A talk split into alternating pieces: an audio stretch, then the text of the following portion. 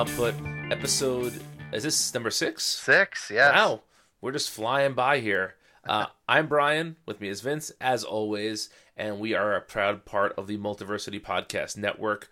Please go to multiversitycomics.com and check out all sorts of wonderful content. We have some new podcasts coming up the next few weeks. I'm very excited about from some of our friends at Multiversity, and Vince has a new podcast in the works that we're eventually going to be getting on Multiversity too. So that will be a lot of fun, right? I hope so.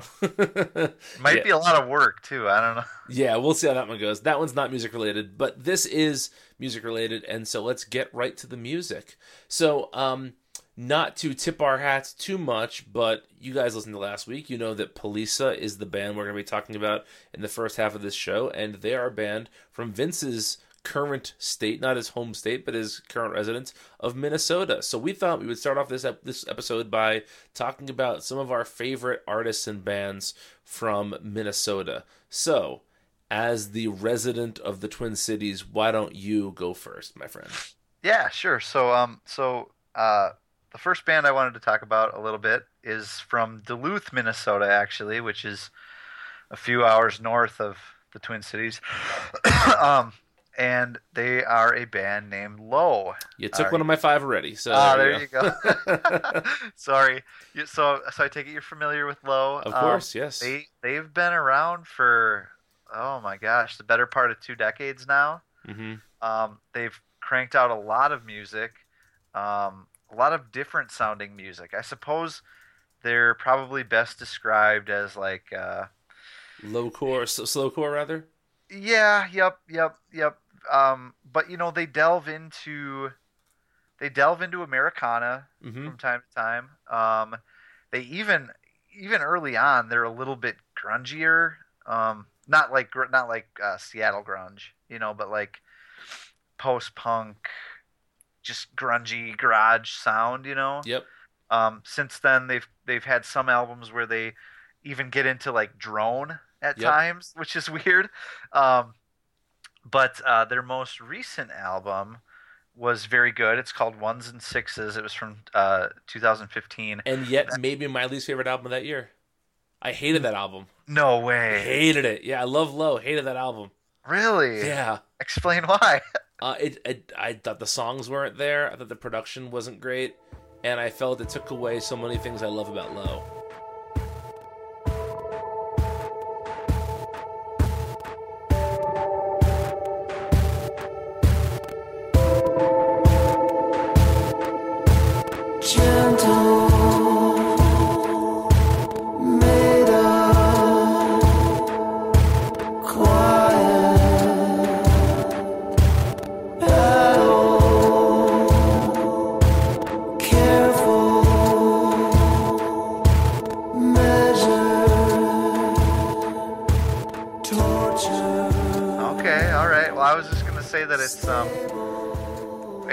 Pretty straightforward album, so um, you know, it might be a good place to start, but maybe I I guess I don't know. You would disagree. I It's wouldn't call it straightforward at all. I think it's I think it's their. Uh, it doesn't sound like Low at all. That's my thing. Was I just felt like it didn't sound like the band I liked. Oh, interesting. Well, you can listen to Low and uh, and and email uh, you know which one of us you think is right about that. But their album before that, The Invisible Way, is very good, and Uh-huh. and, and you would probably agree with that. Then. Yes, produced by Jeff Tweedy of Wilco. Well, there you go.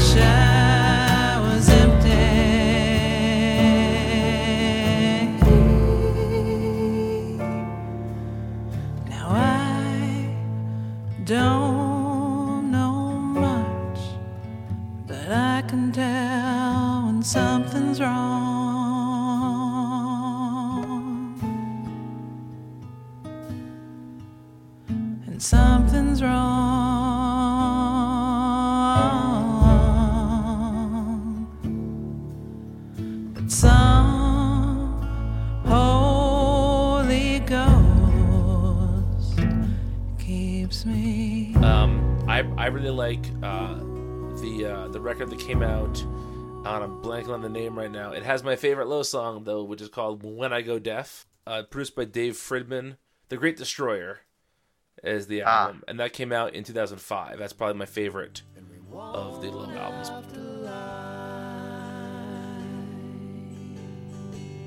and I'll stop writing songs,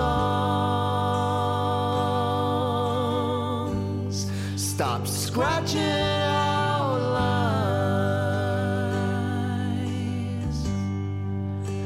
I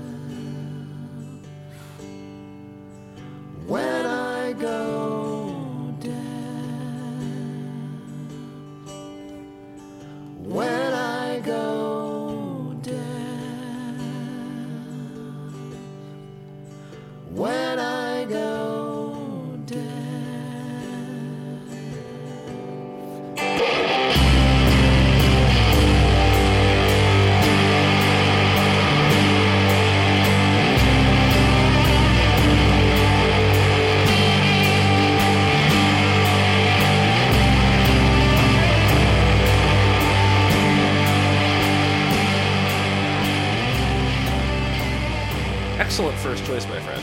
All right, thank you. Uh, let me try and go with somebody you're not going to expect or uh, have on your list. I'm going to go with the hip hop collective Doomtree. Mm-hmm. Uh, are you familiar with Doomtree? Yes, I am. I saw them at Eaux Claires at the Eaux Claires Festival last year, um, and they get a ton of play on our uh, local NPR station, Okay. uh, 89.3 The Current, Okay. by the way, streaming online. Yes, I have listened many times. Yeah.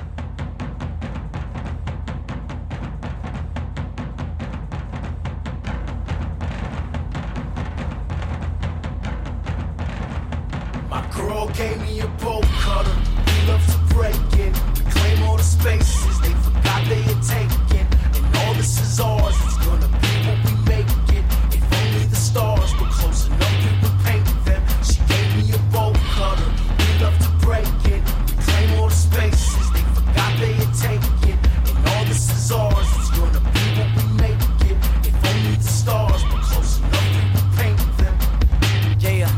said we couldn't have that. Square in the eye, right back said, yeah, yeah. We gon' take it anyway, that's that. Anyway, we don't feed out your hand. Look what we built with a grain of sand. It's the end of the golden era.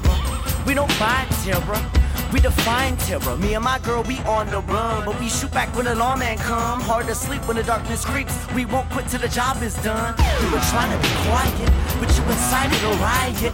Conquer, divide it. We learned and applied it. Arrogance, audacity, your love from a magazine. My love loader magazine. And she be shooting on your motherfucks. Duck.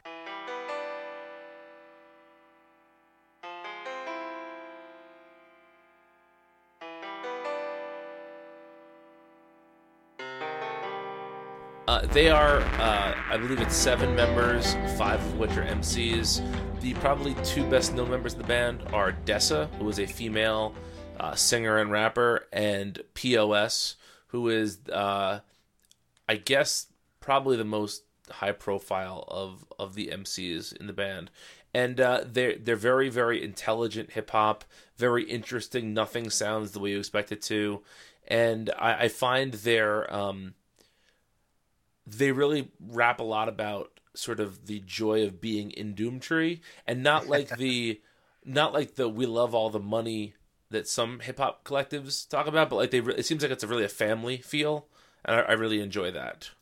Yeah, for sure. And I think um, uh, when they when they come to the Twin Cities or when they perform in the Twin Cities, that their shows feel like that too. You know, like Yeah, they are very much, um, you know, we're hometown proud of them here, even though I'm not from here.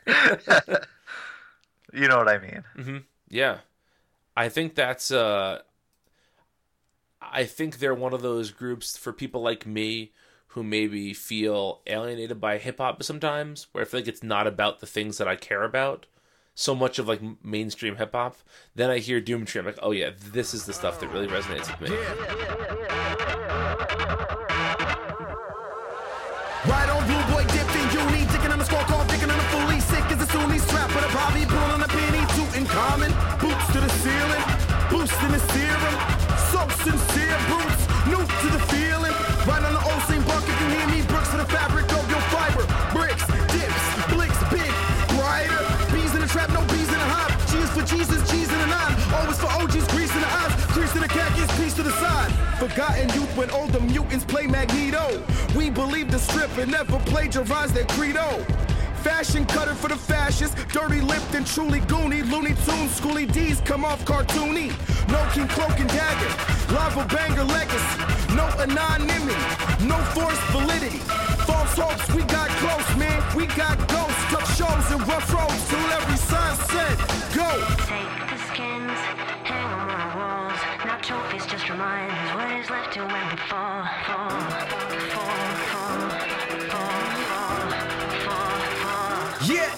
hey, I'm pushing up on your tempo. She two stone Nintendo. I'm Vince Surf, she Pink Floyd. I'm jumping out the window. Psych, I'm fly, I float. I ride by, cut my own mode. Get by with my shows. Fam, dismantle thrones. All the fuck in your station. All up in your dark awkward in your Mark Mary conversation. So that's my first pick. Who do you have next? Um, I've got Haley Bonar next. Uh, are you I'm not with- familiar. No, not at all. All right. Well, she is a um, again sort of Americana uh, singer songwriter, um, kind of a girl in the guitar, you know, um, and she. Her, my favorite song by her is called "Raggedy Man," which is an incredibly catchy, short little tune. But it's a it's a good idea of what she sounds like. It's a very twangy sort of um, folk tune.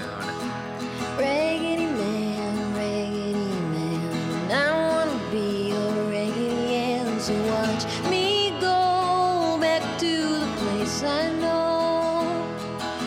There's a whole lot more in this big old world than watching myself be a raggedy girl.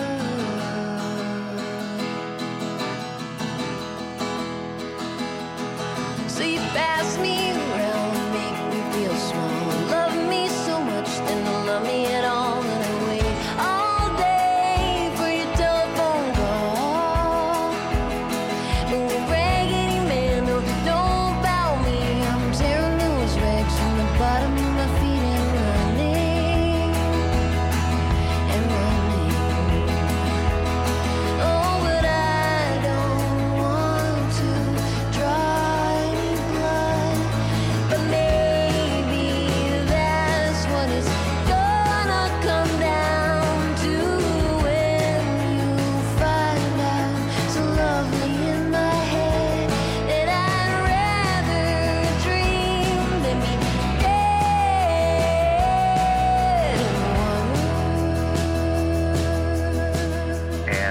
uh, and and yeah, she's she's actually from South Dakota, but she she calls St. Paul her home. So Have you seen her live? yes, saw her at Eaux Claires as well.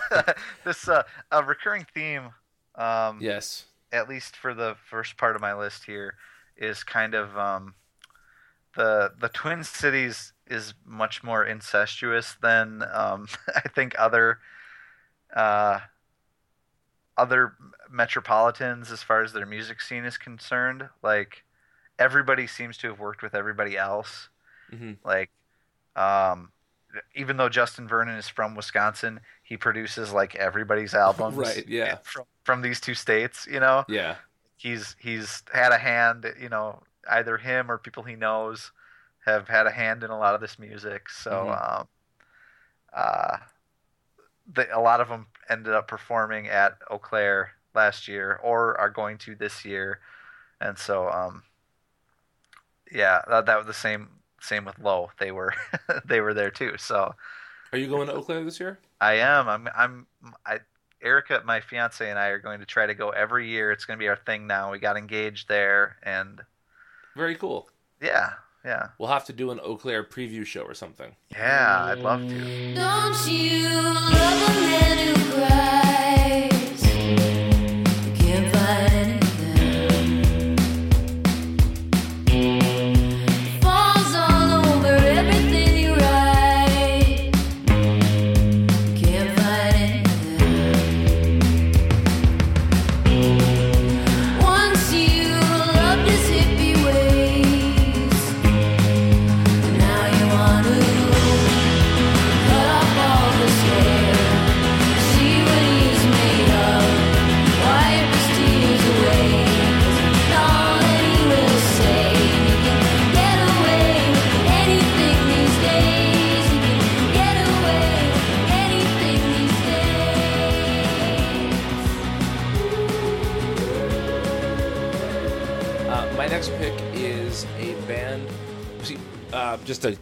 Little bit peek into our process here. So Vince picks the album for this week. I pick the album for next week, and I always try and narrow down my choices.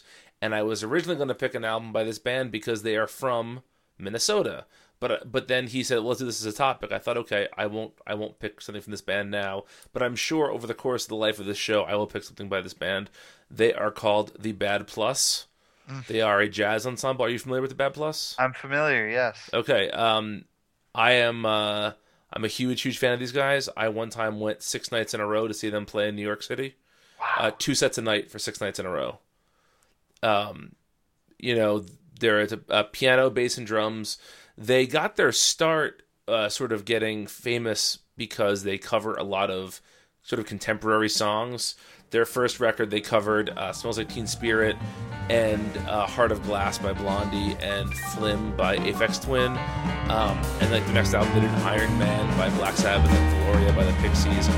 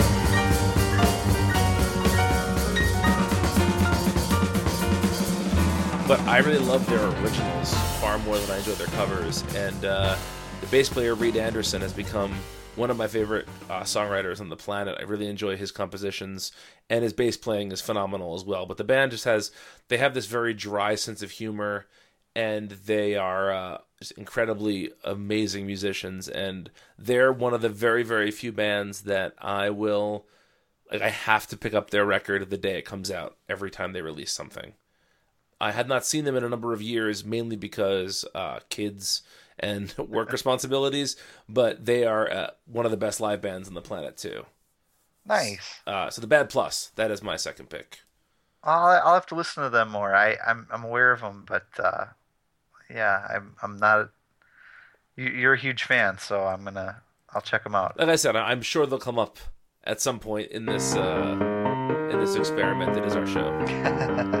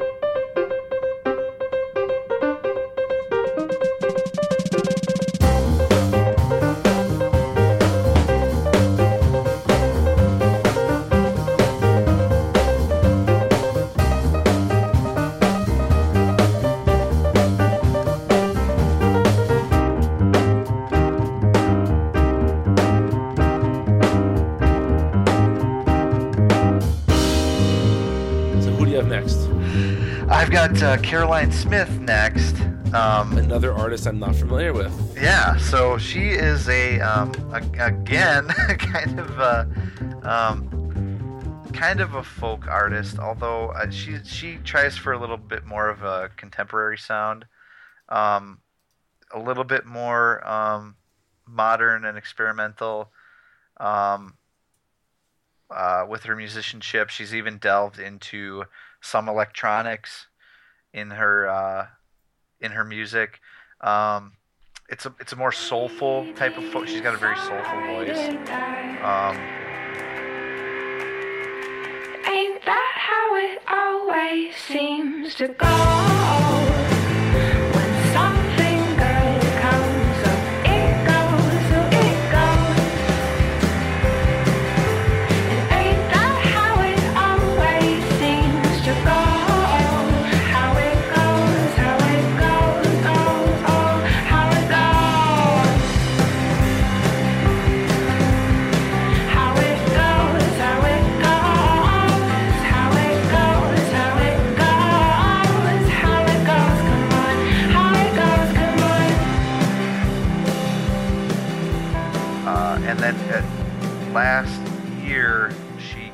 Collaborated with um, a hip hop artist from the Twin Cities named Lizzo. And uh, Who has a connection to Doomtree? Yeah, sure. Yeah, I'm sure. Lizzo was does. I- produced by Lazerbeak, who's a member of Doomtree. So yeah. Yep, there you go. Yep. So um, Lizzo's kind of blown up right now, um, and they had a song together called "Let "Let 'Em Say" last year, which is probably like I don't know how it did nationally, but it was played on the radio here all the time, and it's super catchy. Um, and if you if you don't recognize it by the title or by the artists, if you played it, I bet you would probably recognize it.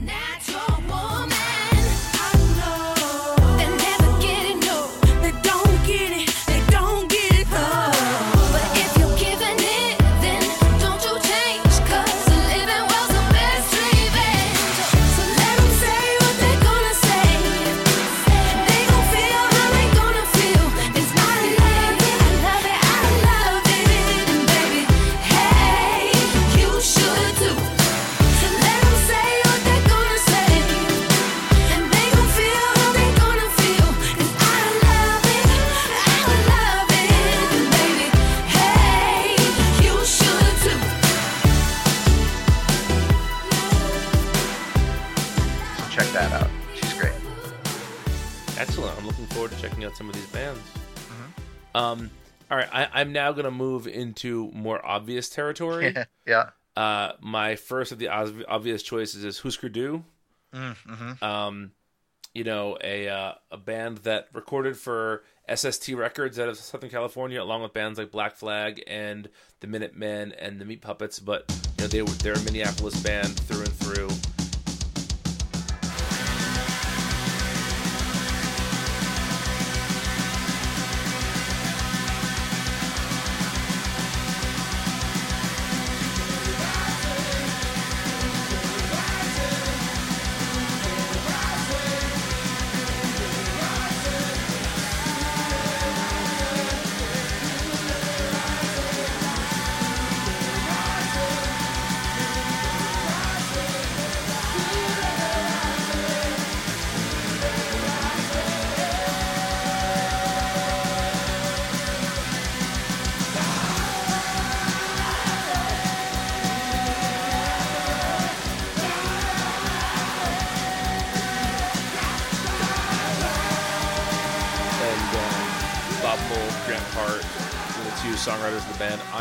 More of a Bob Mould guy in terms of if I had to pick one of the two songwriters. I knew you would be. Are you are you more of a Grant Hart guy? no, I'm I'm I'm more of a neither guy, but Oh, really? But, I get it. Yeah. Oh, okay. What is it about Du that doesn't appeal to you? Oh, no, I nothing. I don't know. I just never I never really given him a chance. I guess. I- Okay. they've never really caught my ear. Okay, I um right before my wife was like maybe six months pregnant with our daughter with our daughter, our older kid, and I decided that I didn't I was too woefully ignorant on punk. Uh-huh. So I bought every Black Flag, Minutemen, and Husker Du record. And for a month that's all I listened to. And I came out on the other side huge fans of those three bands. I was already a Minutemen fan, but I came out huge. I think of all three bands, I now listen to Husker Du the most. Really? Okay. Yeah. See, I get the Minutemen for whatever reason, but Uh huh. I don't know. Part of it is that the, the records were not produced all that well, and so it's not like a sonically interesting experience sometimes. They're very washed out, I think, in the mix. But I really, really, uh, I really love Husker Du, and uh, I'll. That's another band we'll have to maybe delve into in the future.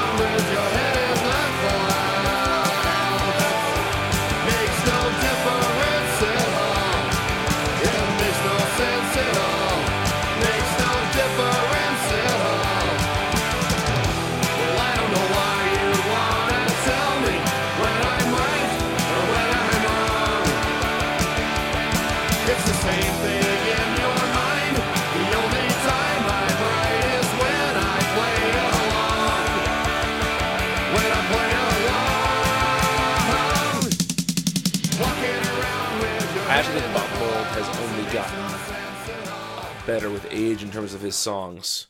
Uh, his new album just came out last week. It's called Patch the Sky, and I think it's an incredibly strong collection of songs. So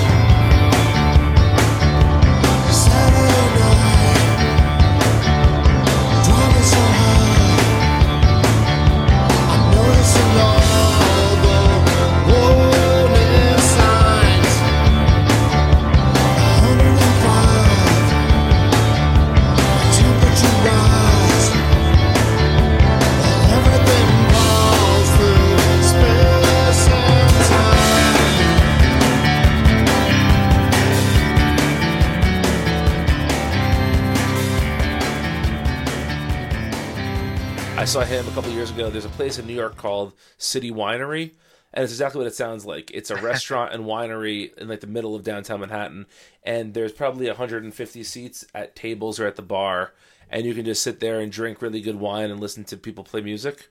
Uh-huh. And it was a great show. It was it was it was the loudest show I think I've ever been to when it was just one guy with a guitar. But he had an electric guitar that was distorted and it was like, painfully loud, but it was still a lot of fun. so yeah, Husker Du, my third pick. Uh, who do you have for your number four pick? I've got the Hold Steady. Um, I purposely held off picking them, which I knew you would. yeah, yeah. They're they're kind of interesting because um, Craig Finn kind of uh, defines them as both a New York City band and a Minneapolis Yep. band. But if you listen to their music, by far uh, the the the most locations and things like that that they reference all the time uh, are places in the Midwest, mo- most specifically um, St. Paul or Minneapolis. Like Mhm. so many of their songs contain like streets that I drive down all the time, you know, and locations that I could tell you exactly where they are on a map of the Twin Cities, you know. Mhm. So um so regardless of of you know what they call themselves at any given time or where they're currently um you know laying their head, I, I think they're a, a Twin Cities band at heart.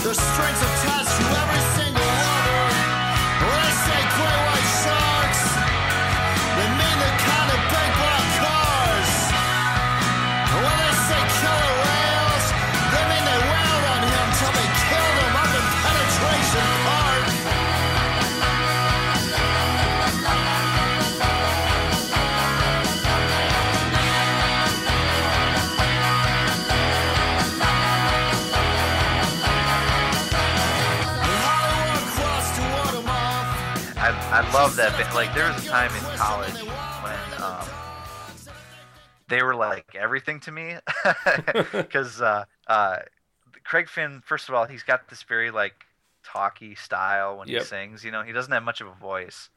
Um, although he's getting better. He is. He's taking lessons. Um, but you know, he very much he's telling you a story and he's telling it to you in sort of a sing-songy talking fashion. And then behind it are these huge guitars that just like rip like um Van Halen style or something, you know, at times, you know, it's really weird. It's like um it's it's it's such a strange combination because they sound like they could be like a hair band at times. They're classic up- rock for the indie rock sect. Yeah, there you go. Yeah, they they describe themselves as a bar band, hmm um, and that's totally fitting, even though it's become a cliche. I think um, at times, but uh, but another thing that's great about them, which isn't true anymore, but on some of their older stuff, um, they had some great piano that Yes. would that would run over all their stuff, and and that is missing right now, um, because uh, Franz Nicolay was their pianist and or keyboardist, and he uh, went off to do his own thing, and they've been missing him ever since.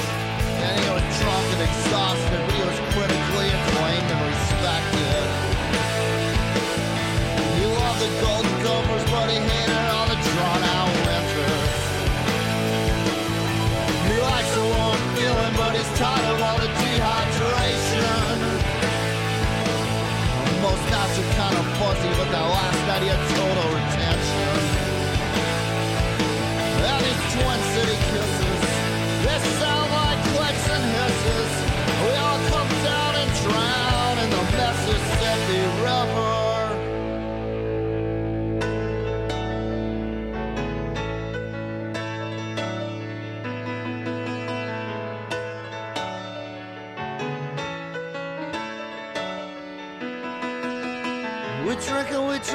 Now we crumble into dust. We get wet and we corrode and now we're covered up in rust. We drink and we dry up and now we crumble into dust. We get wet and we corrode and now we're covered up in rust. She was a really cool kisser and she wasn't all that strict of a Christian.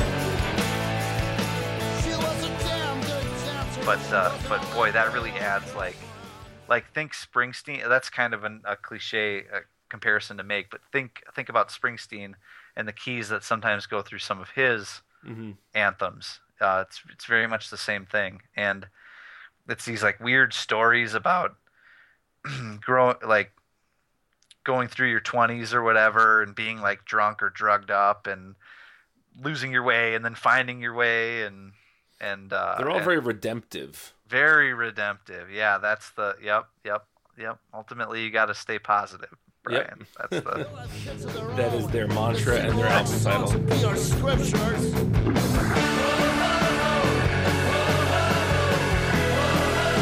We gotta stay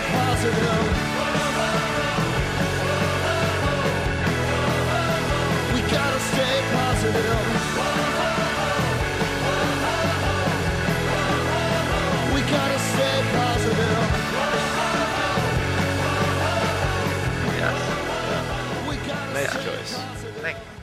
Uh, this one you're not going to think is a nice choice uh, because I have chosen uh, Prince, the the purple one himself, The artist. the artist, Minnesota's favorite son, except for Vince. and uh, yeah, so uh, we, we have to kind of get into this for a second because I am a gigantic Prince fan. Actually, my brother was visiting this weekend, and we talked about Prince for like an hour in regards to music for his wedding because he's getting married this summer, and I'm DJing his wedding. And uh, he's like, you know, all Prince all the time. Essentially, and his fiance had to be like, no, not so much for all Prince all the time. But so, what is it about Prince that you don't get, or don't like, or don't relate to? Well, first of all, I think he's a tremendous musician. Like I think that much is obvious, Mhm. you know. But my problem with him is that um, not a single song that he's ever written, and I can tell you this because I've listened to enough of it Uh-huh. has ever connected with me on a lyrical level or on like a thematic or like spiritual level like like I just don't connect with his music at all. It doesn't mean anything to me.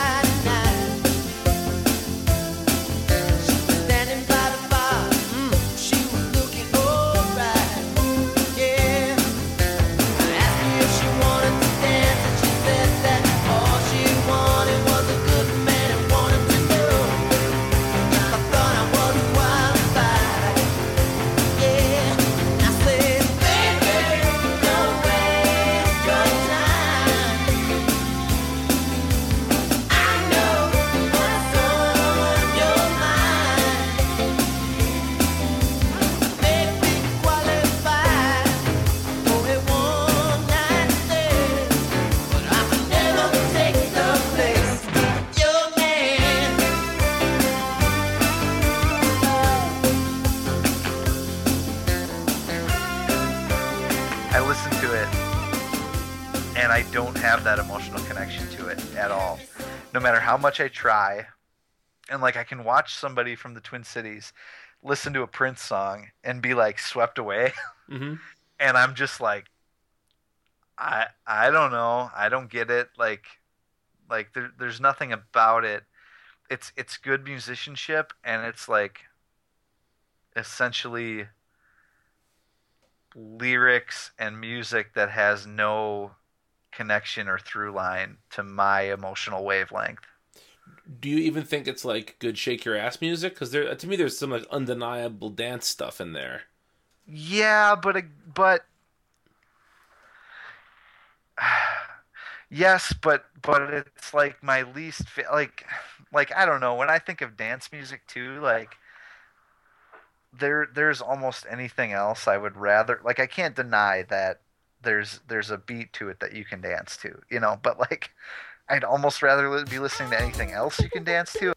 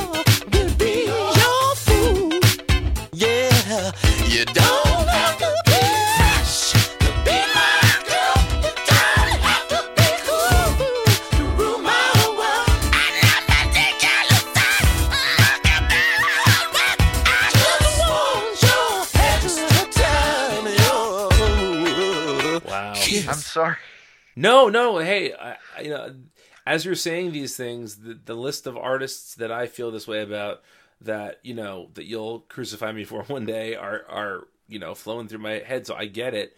It's just that to me, it's like he's one of those artists that I feel like when I was when I was younger, and I'm a little bit older than you, uh, so maybe this is something that maybe this debate wasn't something that you experienced firsthand, but there was a big who's better, Michael Jackson or Prince debate that was like, and people still talk about it, but it was it was it was like a raging point of discussion for many many years.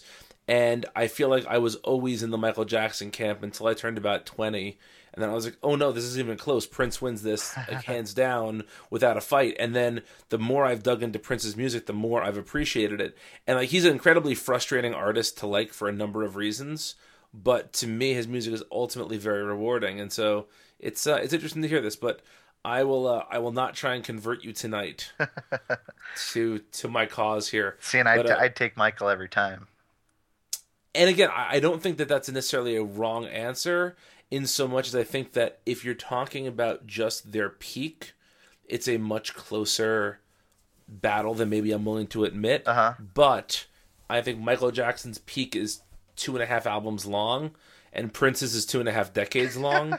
so there's a big difference there for me in terms of quality. Sure, okay. And see, see his what Prince's peak is doesn't even register for me. You know what I mean? Mhm. Yeah. Can I? Can we go on a sh- small diversion here for a second? Absolutely. is taking up time, but uh, What is our show if not a series of small diversions? have you heard Prince? this is maybe the thing that killed him entirely for me. Have you Have you heard his Minnesota Vikings theme? No, but I know you have.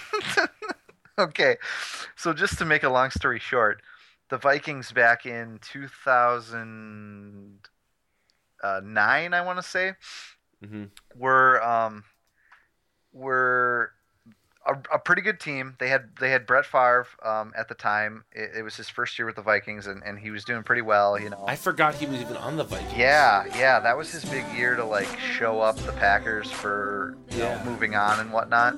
Because then he went to the Jets. He went to the Jets is- first. Oh, wait, oh, sorry. This is this is post Jets. This is uh, okay. Yeah, yeah. So so Okay. so and they were um they were really good. They beat the Packers twice. He played phenomenal. Uh, my Packers, by the way, for anyone that doesn't know, I, I, I was born in For anyone who anyone, anyone who doesn't follow you on Twitter, yeah, yep. And uh, and they were they they were in the playoffs, and Prince wrote a um, a Vikings anthem, and maybe you know maybe God bless him that he did because they ended up flaming out in the playoffs. Favre threw like a game-killing interception in the final moments of that game, and the Saint. It was the year the Saints ended up winning the Super Bowl.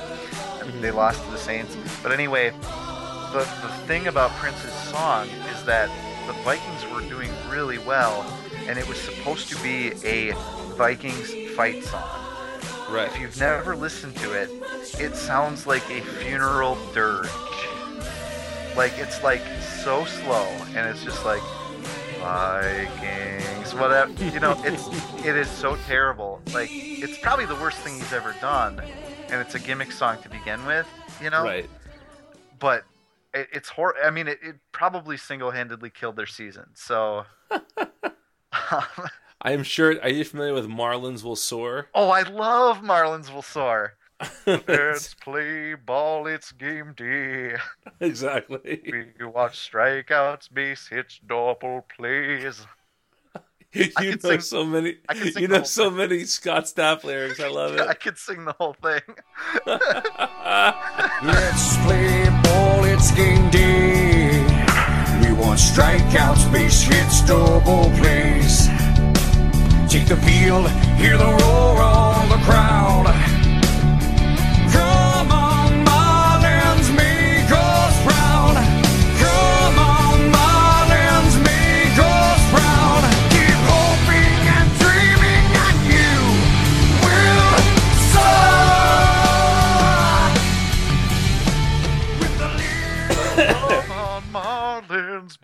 Us proud. The Marlins have never made anyone proud, and they've won two World Series in 20 years. Oh, My favorite thing about that song is like the sound effects he throws in. Like, Oh yeah. Let's play ball, it's game day. And it's like the crack of the bat, just like, Yep. it's perfect. Oh, God, that's the best. I, I, I very much ironically love Scott Stapp. Ironically, that's the key. Um, so uh, what's what what's your fifth and final Minnesota choice? My for final tonight? choice is the great Robert Zimmerman himself, Bob Dylan. Yeah, of course. Yeah, he's um, he's in some ways he couldn't get the hell away from Minnesota fast enough. Yeah. but uh, but nonetheless, um, uh, you know, I I live just a few miles from where he supposedly, uh, you know, s- struck out his the initial part of his uh, uh, musical career before moving to to New York and blowing up and becoming you know one of the greatest and most famous musicians ever. You know. Um, uh, and and I I love him. I mean, there's nothing about him to me that's overrated. Um, I think he's got such an, an original. Infidels. what are you doing, Brian? um, I'm just messing with you. yeah, yeah. No, I mean, that, there's a guy that that has. I mean, he's put out so much music that obviously there's going to be some some low points. Yeah. but I think he he's got you know he's got 20 songs that you can put up there among the best songs of all time you know Mhm. like whatever he whatever other sins he's committed including his current touring uh, style Yeah. uh, I don't know if you have you seen him I've seen him twice. Yeah. Uh, I saw him in 2000 and then again in 2000 and maybe 6 or 7. And in 2000 his voice was starting to go. uh-huh. And by 2007 it was like a grumbly mess. yeah yeah that's kind of where he's at right now we saw him a couple years ago and um, you know it was still it was still something to see him live Oh yeah. but yeah. uh, but was he only playing keyboards at that point? He was, yeah, yep. He was kind of Be- just standing there and. Because he's he's now gone back to playing a little bit of guitar. Oh, okay, Um, but he for for like five or six years he didn't touch a guitar on stage.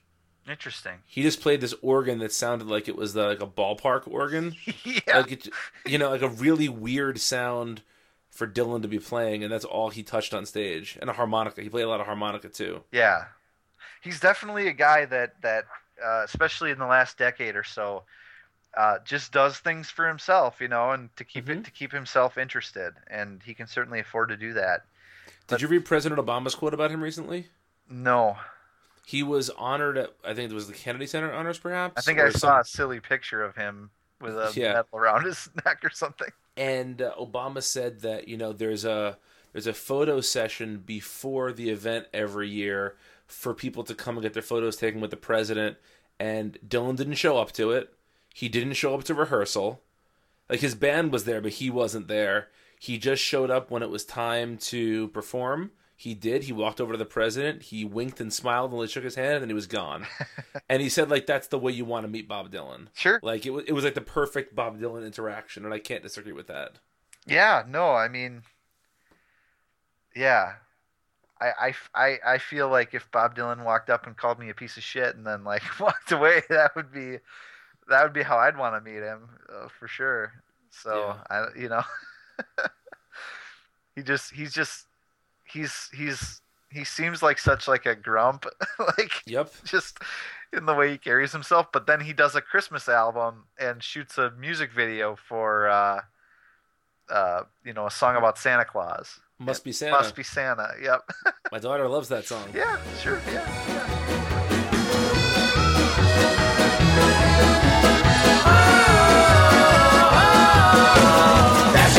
Dancer, Vixen, Eisenhower, Kennedy, Johnson, Nixon.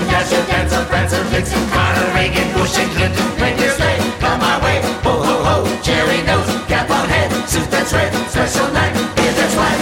Must be Santa, must be Santa, must be Santa, Santa Claus.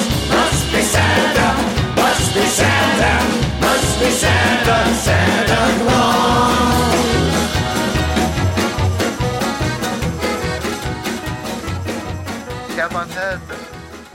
Ho ho ho, cherry nose, beard of white, suit that's right. Whatever, yeah. There you go. Yep. Yep.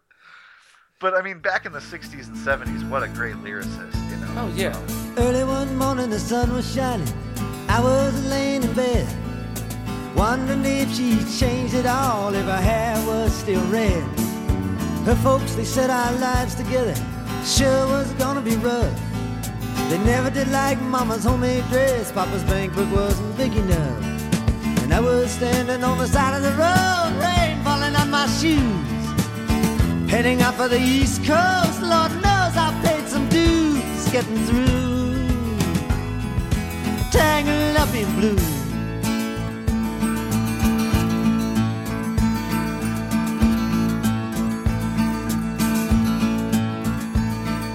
She was married when we first met, soon to be divorced. I helped her out of a jam, I guess, but I used a little too much force. I even really enjoy his um his kind of most recent not not the Sinatra album he just did. He's releasing his he's releasing his second Sinatra album in a few months. But um the ones right before that he kind of did a, a trilogy of albums. Um Modern Times and Love and Theft and those. And I think there's a lot of really good songs on those albums. And I think that they're really well produced and I think they're recorded beautifully. I think his voice is by far the weakest part of all of those. Mm-hmm. But I think you could probably have said that his his entire career, but now is the only time it really has bothered me. Yeah, yeah, yeah. I would agree.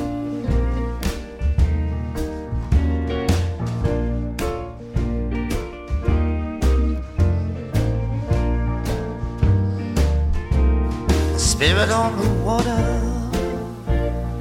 darkness on the face of the deep. I keep thinking about you, baby, and I can't hardly sleep. I'm traveling by land, traveling through the dawn of the day. You're always on my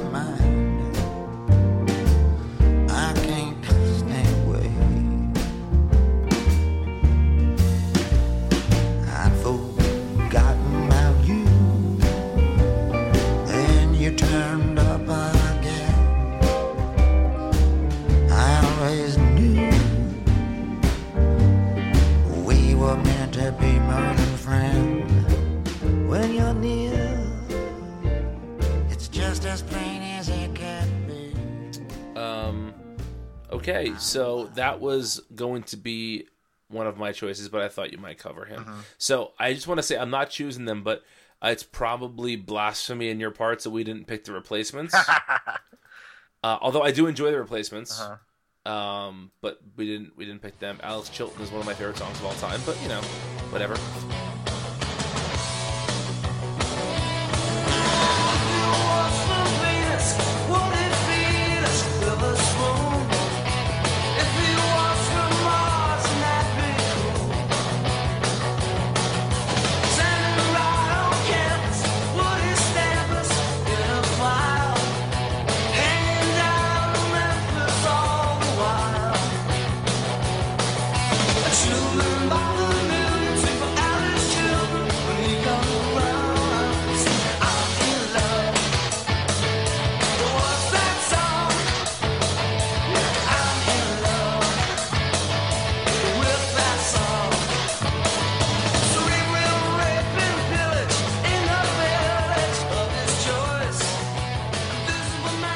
I'm gonna pick a, band that really I'm only a huge fan of of one of their albums, and that band is the Jayhawks. Are you Oh, familiar with the yeah, Jayhawks? of course. Yeah, they were. Um, they'd probably be my sixth pick if I.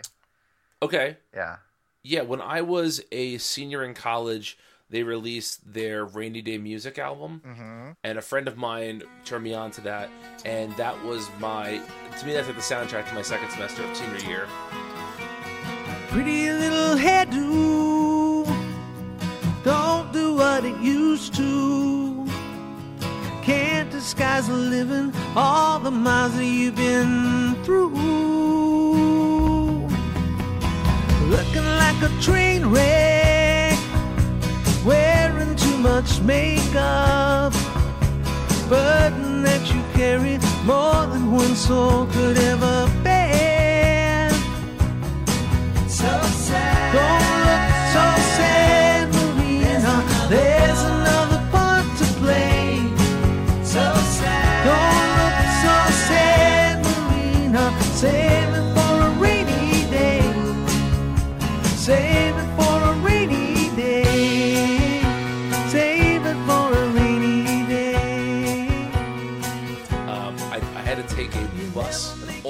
Overnight bus home for a funeral, and I listened to the Jayhawks like the whole bus ride. So I have this very like romantic, sad memory of of the Jayhawks, and that Rainy Day Music album is is still an album I reach for a lot. That's very important to me. Uh, and I, I I have other Jayhawks records, and I like other Jayhawks records, but that's the one that to me, you know, I always come back to. Sure. Um, they're a band that I think just in the last five or so years just reunited, right, and started doing some more stuff. Yeah. Yep. Yep. Yep. They put out an album in 2011 that was pretty big here. Mhm. And uh, God, I don't know what they're doing right now, except that I'm. I believe they're releasing a new album. Actually, Are they okay? And I'm pretty sure they're still touring because I I thought either last year or the year before they they were um in the Twin Cities again. So Yeah, I believe Peter Buck from REM just produced their new album. oh, that's I think I did hear that. Yep. From the train in Manchester, England, lightning fills the sky as I watch you wave goodbye. From the mountains to the prairies, little babies, figures fill their heads, visions painted red. I don't know what day it is.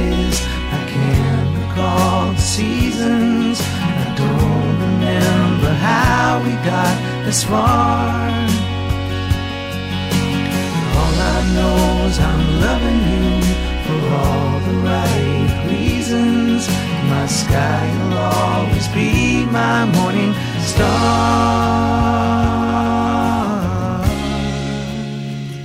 If I'm not mistaken, I believe that's the case. So, yeah, that's my fifth band, the Jayhawks. So, I think we, we we have a pretty interesting list here. Mhm. If they weren't the topic of tonight's show, would Poliça have been on your list? Um, yeah, I think I would have. Yeah, I'd have slotted them in there. I'd have replaced Caroline Smith or Haley Bonar with them probably. Okay. But yeah, All right, so let's let's talk Poliça. What's your history with the band? Because my history with the band started this time last week when you told me that, the album was we're going to listen to. I Yeah, had, I'd heard of them, but had never heard any of their music to my knowledge. uh huh. So um, uh, actually, I my history with them. Oh man, it goes back to um. So the lead singer, um, Channy Leaneagh, uh, she was originally in a group, um, kind of a folk rock group in the Twin Cities uh, named Roma di Luna.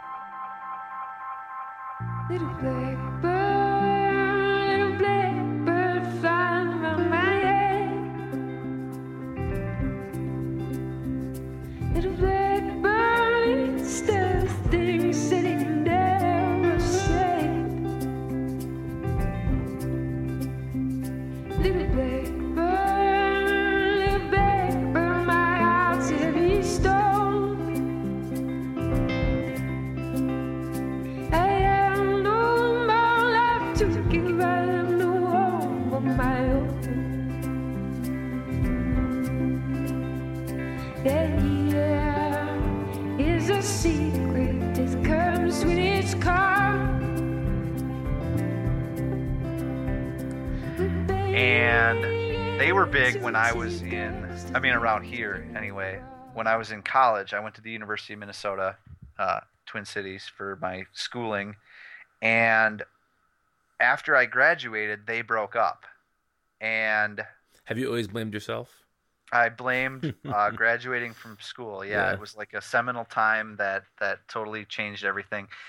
And um, anyway, then you know, out of that, like the very next year, that she, um, she and uh, Ryan Olson, um, who does the um, production on the on Poliça's albums, uh, came out with this group, Poliça, and um, totally sounded like doesn't sound like like Roma di Luna, and um, you know, is much more electronic and uh, and very beat heavy. And I was like an instant fan because like so like a female voice over like murky beats and stuff, uh, murky electronic beats Mhm. um, is very much my thing.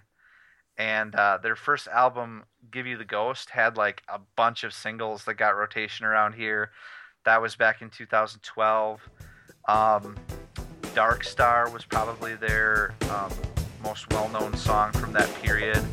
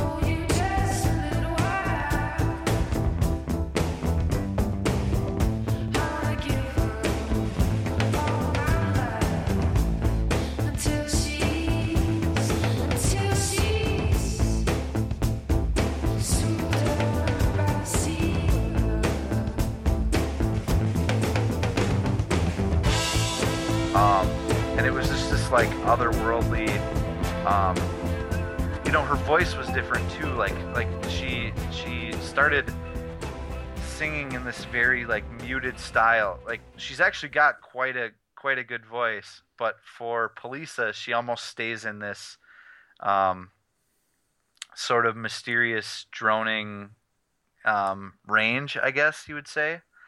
And uh, and and used auto tune to sort of distort it and give it effect when she doesn't need auto tune. You know, you know what I'm Mhm. saying? Right. Like, but the effect that like she um, worked a lot with again Justin Vernon from Bon Iver, and he uses auto tune all the time, and they so they you know they use auto tune for effect, and I think they're some of the best.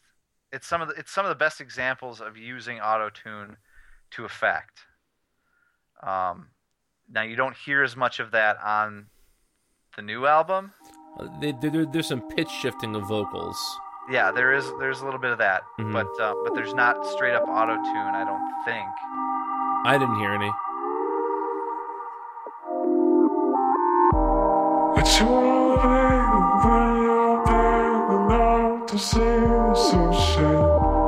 It's your It's shit. It's shit. It's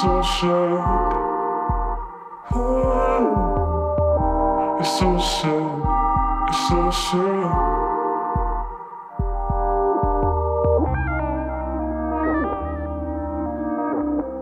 I got no. Yeah. Whereas that was that categorized them back in 2012. That was very much indicative of their sound. Um, but that was, you know, that was like coming off of Kanye using it, and so many people were using it, um, you know, to either success or failure, you know. And Mhm. I and I thought they were one of the best sounding bands that was using auto tune um, pretty heavily. And so um, I guess that's my relationship with Poliça. Um, but I've, I've been a big fan all the way through. Uh, Give You the Ghost and then Shulamith in 2013.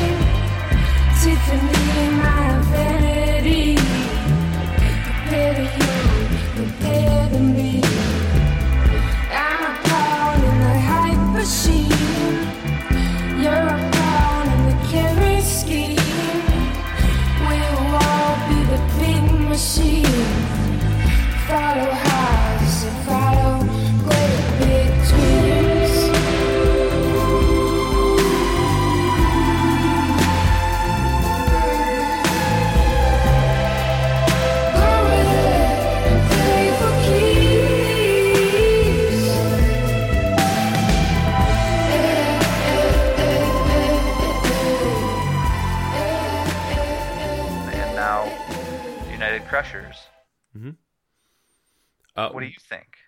Well, it's interesting. I um, you know, there there is there's a couple of things that I do when listening to new albums that I think give me a good indication of sort of how I'm going to feel about the album. And one of the first things I do is I'll put it on when I'm at work, and I just kind of see and I wait to see if something's going to grab me out of my out of my workday activities. You know, whether it's a song or a sound that's going to make me stop what I'm doing and say, "Oh, this is really interesting. What is this?" And the first time I listened to the album, that didn't happen. Um, I, I felt it was pleasant, it was nice, but it didn't. It never like jarred me out of my, you know, emailing whatever I was doing at work at the moment. But the more I listened to it, you know, parts of it really grew on me, and I think that a lot of the production on it is really interesting. Uh, I I don't think it's a great album. I think it's a good album, and I think that there are some there are some great moments on it. But I, I don't think that overall it's a uh, it's a great album. I, I think that there's a lot of there's a lot of moments on the album that that don't necessarily work for me. Mm-hmm. Um, but I think my biggest kind of maybe criticism of the album overall is just that I, I feel that there's not there are very few moments that I feel are really standout moments. Everything I like about the album is very subtle and is um everything I really like I gained on subsequent listens. Let's put it that way. I don't think it's a very immediate album. Let, let me say that. Mhm. Um, do you agree? Do you disagree? What, what do you think?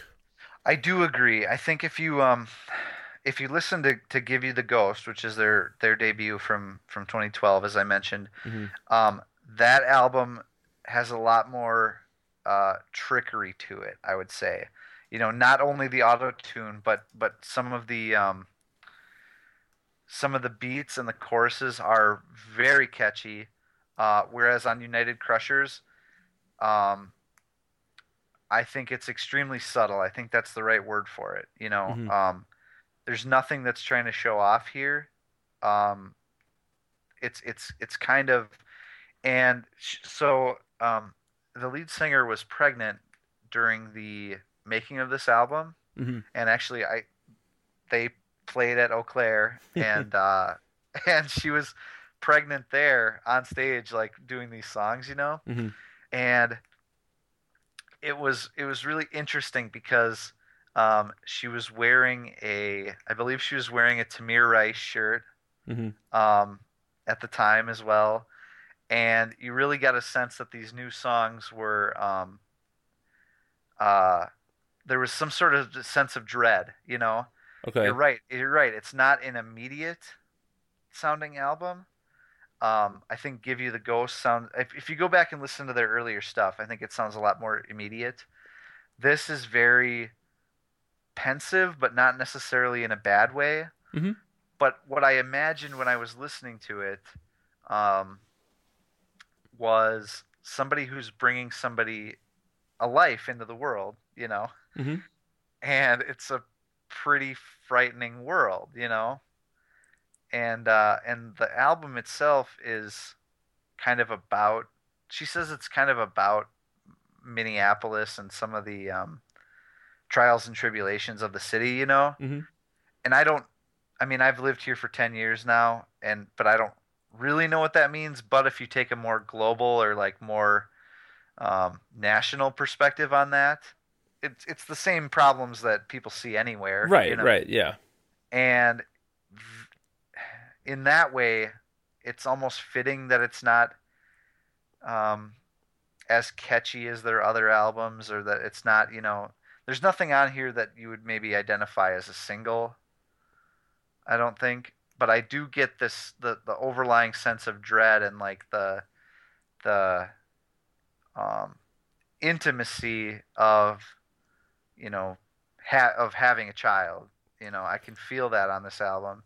And so i agree with, i totally agree with you. Like there's there's nothing that's going to stand out if you're casually listening to this. Mhm. but um you know sitting down and listening to it with headphones i'd say about half the tracks i really got into and the other half i i wouldn't have much to say about and we can talk about some of those songs too but Yeah, I, I do want to talk about sort of the, the, the lyrical theme of the having a baby thing because that is, you know, that is something that's very very relevant to my life right now as I Yeah. have a, a today my son turns 5 weeks so this is something that's that's very relevant to me and I guess part of this is that I'm I'm a bit of a Pollyanna uh you know in my life. And i know uh, we were just doing our, our other podcast earlier and I, I was joking that i bring an east coast edge to what i do. But you know but i'm all bluster. I'm really a very positive person. And i think that sometimes i tend to look at the world through this incredibly positive lens. And so the experience of having kids to me has not i mean there are certainly moments when you're thinking you know you know, when when when Ferguson happened, you're like, why the fuck am I raising kids in the United States? Or when Donald Trump is happening, you're thinking, okay, I don't want my son's first election of his life to be the Trump election. Like, you know, I I understand that, but I don't I don't come at it with the dread. I come at it from the joy perspective, I guess more. So I did not get that vibe from the album. Um, like if, if if if you didn't tell me she just had a baby, and if I didn't do a little bit of reading after hearing the album a few times and did reading about it, I wouldn't think like, oh, this is obviously a pregnancy album. Sure. I wouldn't have gotten that vibe. And I have to say, actually, that's that's one of my comments about the album. And this is not a good thing or a bad thing, but so many of the you know, I, was, I made the mistake last week of after listening to the album one time, doing some reading about it. I didn't want to do that. So I listened to the album four or five times, and then I started doing some reading about it. And every review I read really focused on her lyrics. Uh huh. And I sat there and I thought, I can't name you one lyric from this album. like to me, the lyrics just don't jump out in the way that I think for other artists they do. Sure. And uh, so I I did not think about the lyrics until going onto their website and actually reading the lyrics along with the album. And then you begin to see some of those things that you're talking about, sort of the dread and the fear and the the trials and tribulations of maybe urban living or if not urban living at least um you know just the challenges of living among other people you know I, I think all those themes are very much there when you have the lyrics in hand but i don't know if anything about the music really suggests those things you know without super deep scrutiny Sure. um Yeah, I get that. And and you know her lyrics are um they're very much like if you if you look line by line, they're pieces of ideas. Mhm. It's it's almost as if um and I and I kind of like this oh I, I i really enjoyed the lyrics i did once i started reading them i really did enjoy them Yeah. I'm I'm glad to hear that because I like that style. It I think that style works for a um for a band that relies heavily on on electronics and beats and Mhm. you know things like that and uh it's it's not you know it's not a singer songwriter style but it's bits and pieces of ideas that you need to parse out you know um and and I think she's got a unique voice, but you can't always understand what's being said, you know. And and then when you read the lyrics, you get it. I mean, for me, Poliça is more about a feel than Mhm. it is about you know picking out lyrics or hooks. You know, there's no there's not a lot of hooks on this album. Um, I think sometimes she does some things with her voice that I'm glad she's you know little lilts and things like that uh, um, that she does uh, vocally that she didn't get to show on earlier albums because uh, the aforementioned um, auto tune and things like that kind of took care of it for her. Um, so she she got to do a little more this time around in that regard. Um, but to me, it's the overall picture. It's the overall like what I, what I like about their albums is that they're very thematic the entire way through. And to some people, that that can sound like um, you know a lot of the same. Mhm. But for me, it's a nice you know forty minute sit down. Um, very much focused on one theme and one sound that I really dig. Like this is this is kind of one of my platonic ideals as far as the way that music sounds Mhm. to me. So I mean, it kind of connects with me on that level can i in ask a way que- that Prince doesn't. okay that's fair uh, can i ask a question about their live show sure, yeah, So in doing some reading about the the album and the band, it seems like there there's two drummers, there's a bass player, and there's the lead singer. D- does she play an instrument on stage? no, nope. She she just sings. So most of the Um, so most of the sort of textures and all that are not played live. No, no, yeah, they Okay, have so that a- would instantly turn me off Okay. from from a, from a live act perspective. Uh, Uh-huh, that would instantly uh-huh. turn me off. I think. See, none of that bothers me. Like I could, I like, I could watch somebody stand up there with a keyboard and, or like a, um, Like a I mean, laptop. like, I mean, like a laptop keyboard, Uh-huh. and and you know, like, diddle away at it. That's totally fine with me. See that that really bothers me. Not not bo- it? that's that's the wrong word. That's not my thing. Sure, yeah, Like like one one of my favorite things about seeing live music is the unpredictability of it. Okay, How you never know what's going to happen next. Guitar player can break a string. Uh, they could decide to, to to jam on something for a long time and keep going, or they can cut a song short. And when you're dealing with pre-recorded backing tracks, it eliminates all of that from it, Uh-huh. and it locks everybody into a role that is essentially either replicating the record or replicating what they think the live performance should be sure, and so that that holds no appeal to me. I don't mind it like I don't mind electronic music, and I know that there's people out there who could go and watch a girl talk behind uh, a uh, a laptop and really enjoy that. That's not how I want to spend my live music experience.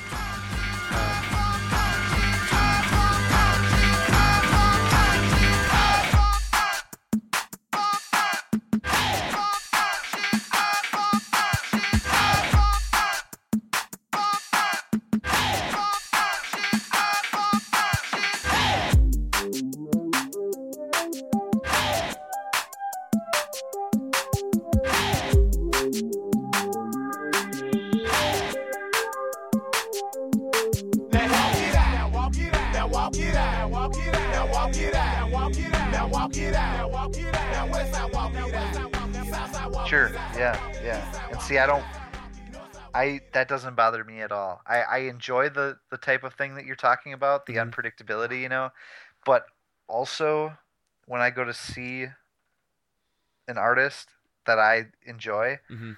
it's about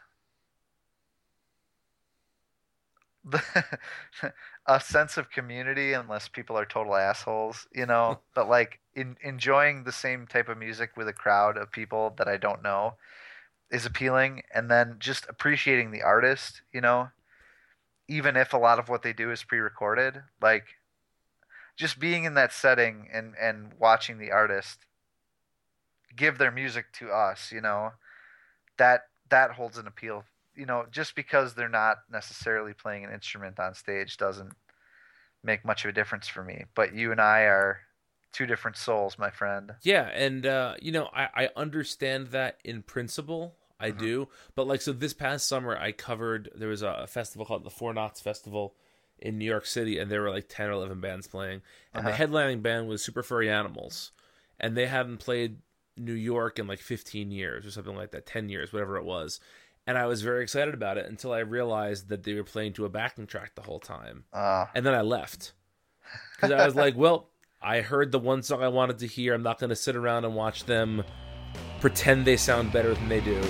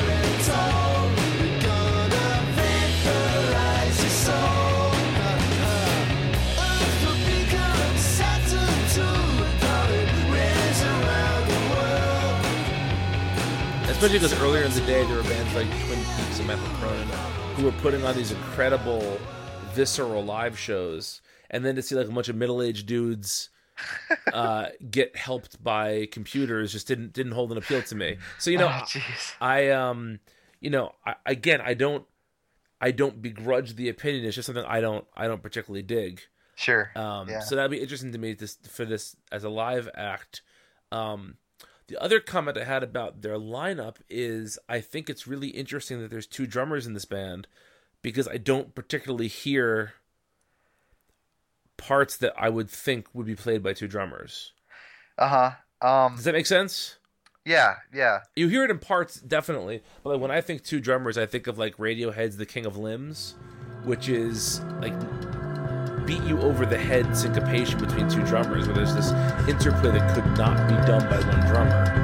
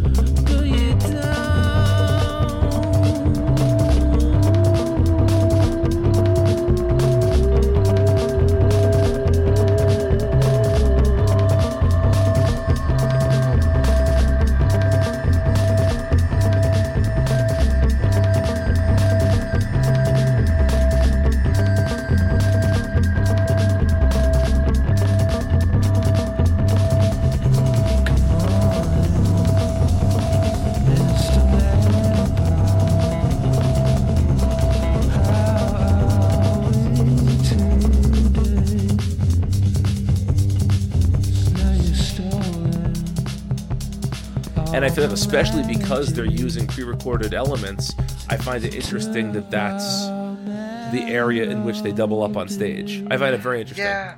You know, when I saw when I saw them at Eaux Claires, I want to say that they didn't. I almost want to say that they didn't even have one drummer. Really? Okay. I think I think that I think at the time I think that was true at a certain time, Mhm. but I don't know if at this particular festival, if it was mostly just pre-recorded then. Oh, okay. Um, gosh, For some reason, that bothers me less than. Yeah, I don't know why. I guess I just can't. I guess I just can't remember exactly. We were uh, we were sweltering in the heat and waiting for Sufjan to come. So, Fair enough. um, um, who also does some pre-recorded stuff. See, I haven't seen him live in uh, oh a decade, maybe more. I, last time I saw him was the Illinois tour. Sure, yeah, So yeah. I don't know if he was doing that at that point. I don't think he was. I think he, at that point it was just a live band. He was but a little boy, um, then. Yeah. But uh, yeah, yeah, no. So um, so I don't know. I mean, I I I guess their drumming. See, I guess the comparison I would make would be to like a Radiohead style of drumming, but I guess I wouldn't have guessed that there were two drummers either. hmm You know. Yeah, that's interesting. I- don't know if that I don't know if that holds true anymore. I know there are two drummers on the record. Okay. Um, yeah, because I, I was researching that and I thought, yeah, that's there are certain parts you're like, okay, now I can hear what each of them are doing, but there's parts I definitely don't hear that. Mhm. Um, which again isn't necessarily a knock. It's just I I just I wouldn't have expected that to be the lineup. You know, that's that's more of what I was saying with it. Sure. Um, but let's talk about some of the songs that we did like because there were there are four songs on this album that I really really love. Um, Okay, and I want I want to see if, if these songs line up at all with, with ones you love. The first one is the second track, Lime Habit. Yes. Yeah.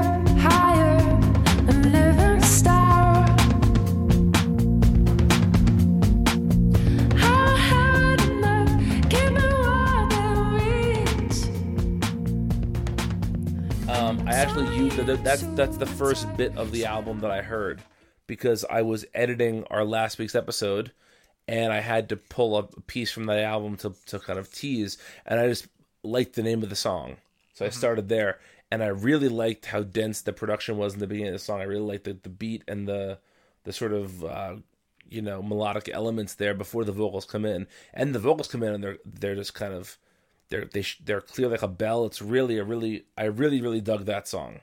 Yeah, yeah, Uh, that's a, a that's a gorgeous song. Um, I said earlier that, that, that there's not really a uh, a single like a song that sounds appropriate to be a single. uh, on this album, but I guess the closest thing would be this this song, which oddly enough they released it as their single. So, um, but yes, I agree with everything you said there. Yeah, I, I don't really have anything to add actually. Okay. What's one of your favorite songs on the album? uh, one of my favorite songs is "Wedding." Me too. That's also on my list. Yeah, so that is a um that's if if you want to know what I'm talking about when I talk about this like sense of dread, I guess that song kind of contains a bunch of that. Um you know, stuff about uh God being so silent, you know, it's like it actually paints this pretty horrifying picture. Um, I'm pretty sure some of it uh, talks about uh, cocaine and um, and you know uh, just you know living in a in a horrible part of the city uh, potentially you know where you're um, you know there's police corruption and things like that. And I just imagine like her bringing a child into that world and and what she was thinking about at the time you know Words,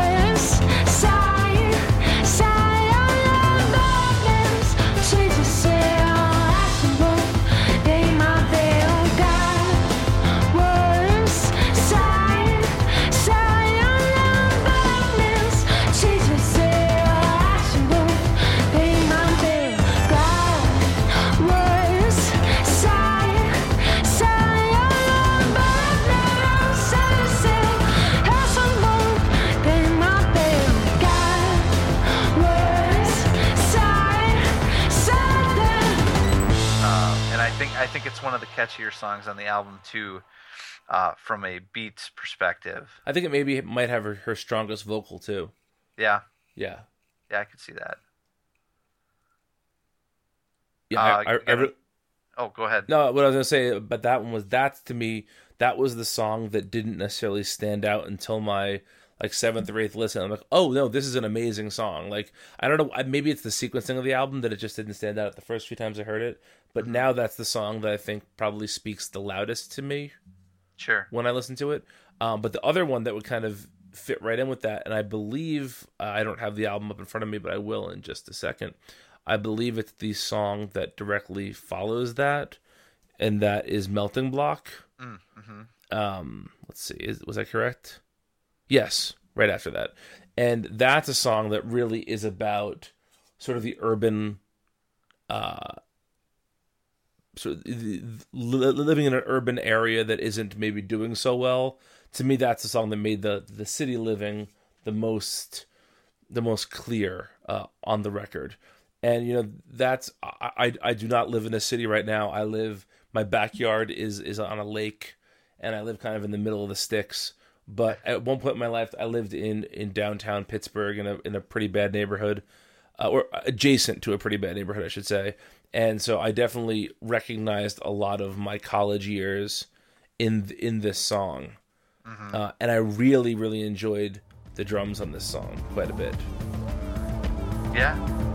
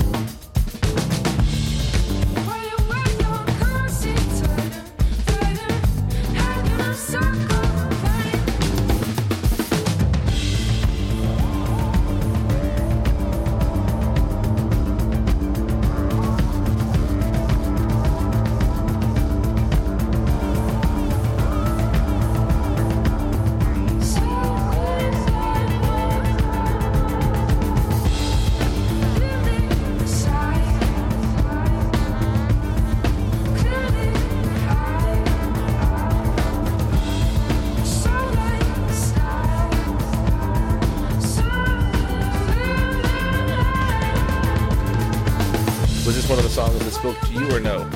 Uh, yeah, it was. Yep. Yep. Yep. For sure. yeah, I think um, I think there's a lot of good imagery in this song. Mhm. Um, it it contains the lyric uh, "United Crushers," which sort of uh, alludes to, um, I think, the people that like I suppose you would say the one percent or whatever Yeah. that are. Cr- you know, when you talk about lyrics like this, it makes them sound so cheesy, you know, but it really doesn't come off like that. No, I, in it doesn't song. at all. It doesn't Um, at all. I, I, I- think she does a really nice job of framing these kind of big issues in a very personal way. Yeah, yeah, and I think by, I think by sort of, um, uh, you know, cutting bits and pieces. These are almost like um, collage Mhm. uh, lyrics at times. You know, where where each line is sort of a different bitter piece. It it doesn't make for this like overt story that it's telling. You know, Mhm. and rather you get a picture of a bunch of different things that describe the overall theme of the song, which, um, you know, in this case is sort of the the dread of being crushed by, um, you know, an urban setting that's Right.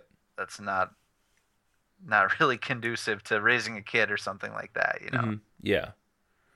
What's uh, Um, what's one more that's that spoke to you? uh, one more song that I really liked was "Lately," uh, which is track number 7 Mhm.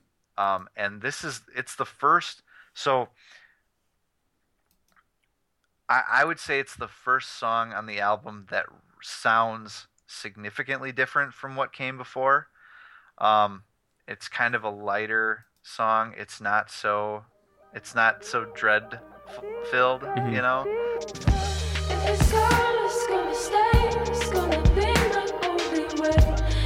gone, it's gonna stay.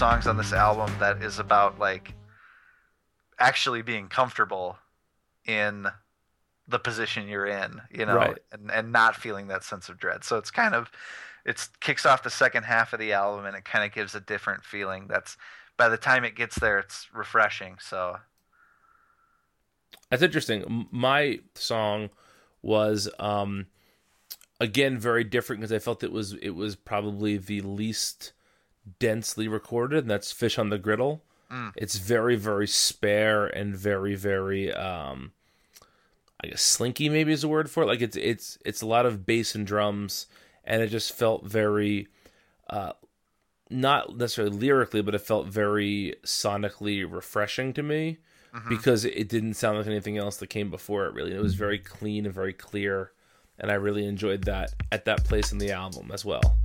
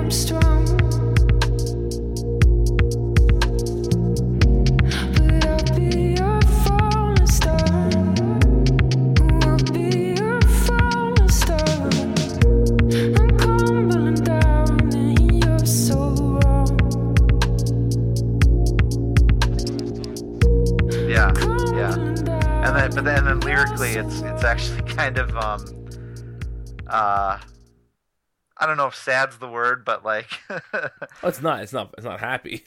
no, no, it's um yeah, it's kind of it's kind of a, again another sort of um um pessimistic view on the state of things, I think hmm a little bit. Yeah. Oh, it's absolutely. Yeah. Um, now you had said something interesting earlier. You said that there were a bunch of songs that didn't really speak to you. Mhm. Is there a sort of through line for those songs, or is it just you know little things here and there? Oh no, I just think I think some I think some of the lyrics on this album are a little bit more obtuse, Mhm. a little too obtuse for their own good. Okay. Um, that's not to say that they're they don't necessarily mean anything. I just I just wasn't able to get inside them. You know, Right. Yeah. um, I'm thinking about something like Top Coat.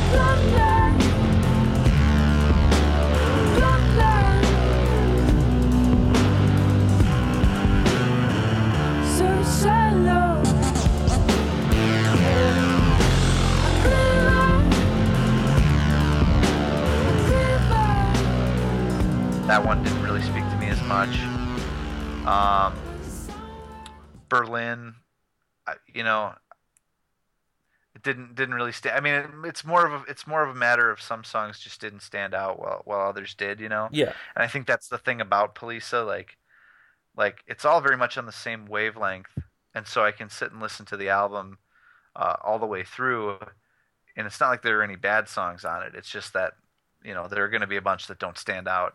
That's fair. Uh, I had a very personal response to one of the songs this weekend. Okay. So you and I were texting a lot on Saturday for reasons related to Multiversity Comics, and I was telling you, I was kind of venting to you about how I was home alone with my newborn son. I wouldn't stop crying, Yeah. and it was this like nightmare meltdown situation.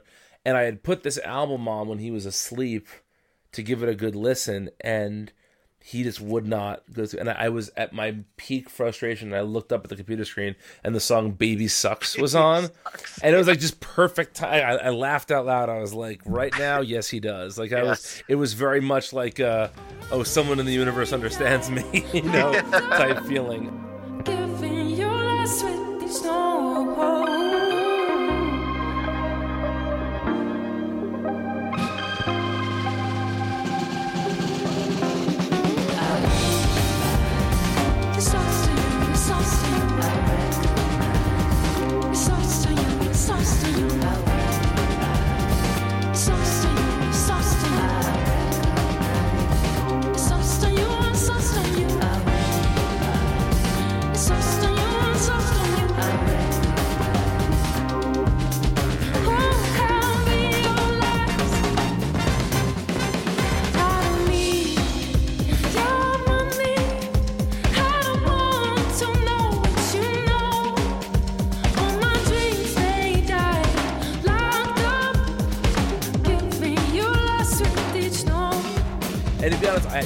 Songs that I, doesn't really resonate with me all that much. It's not a bad song, like you said. It just doesn't really stand out to me. But in that one moment, it was it it was very. Uh, I, I felt a deep connection to the band.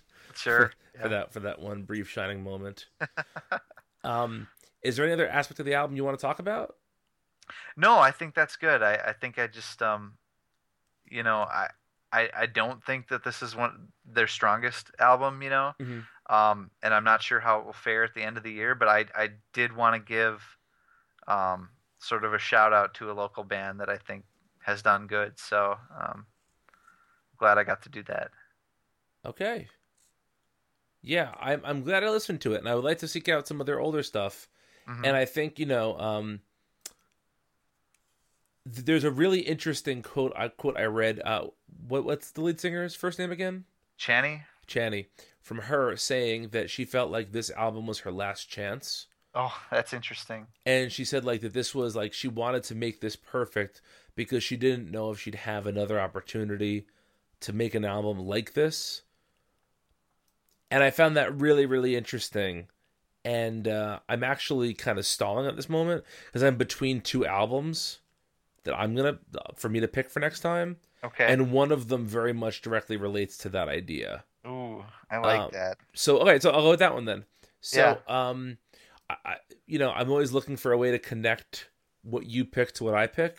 So I decided to pick an album by a band that's from New Jersey, that's specifically from my region of New Jersey, the region that, that I was that I was born in, which is a little bit uh, north or rather uh, southeast of here. I'm a little bit northwest from where I was born, and uh, the band is called the Wrens.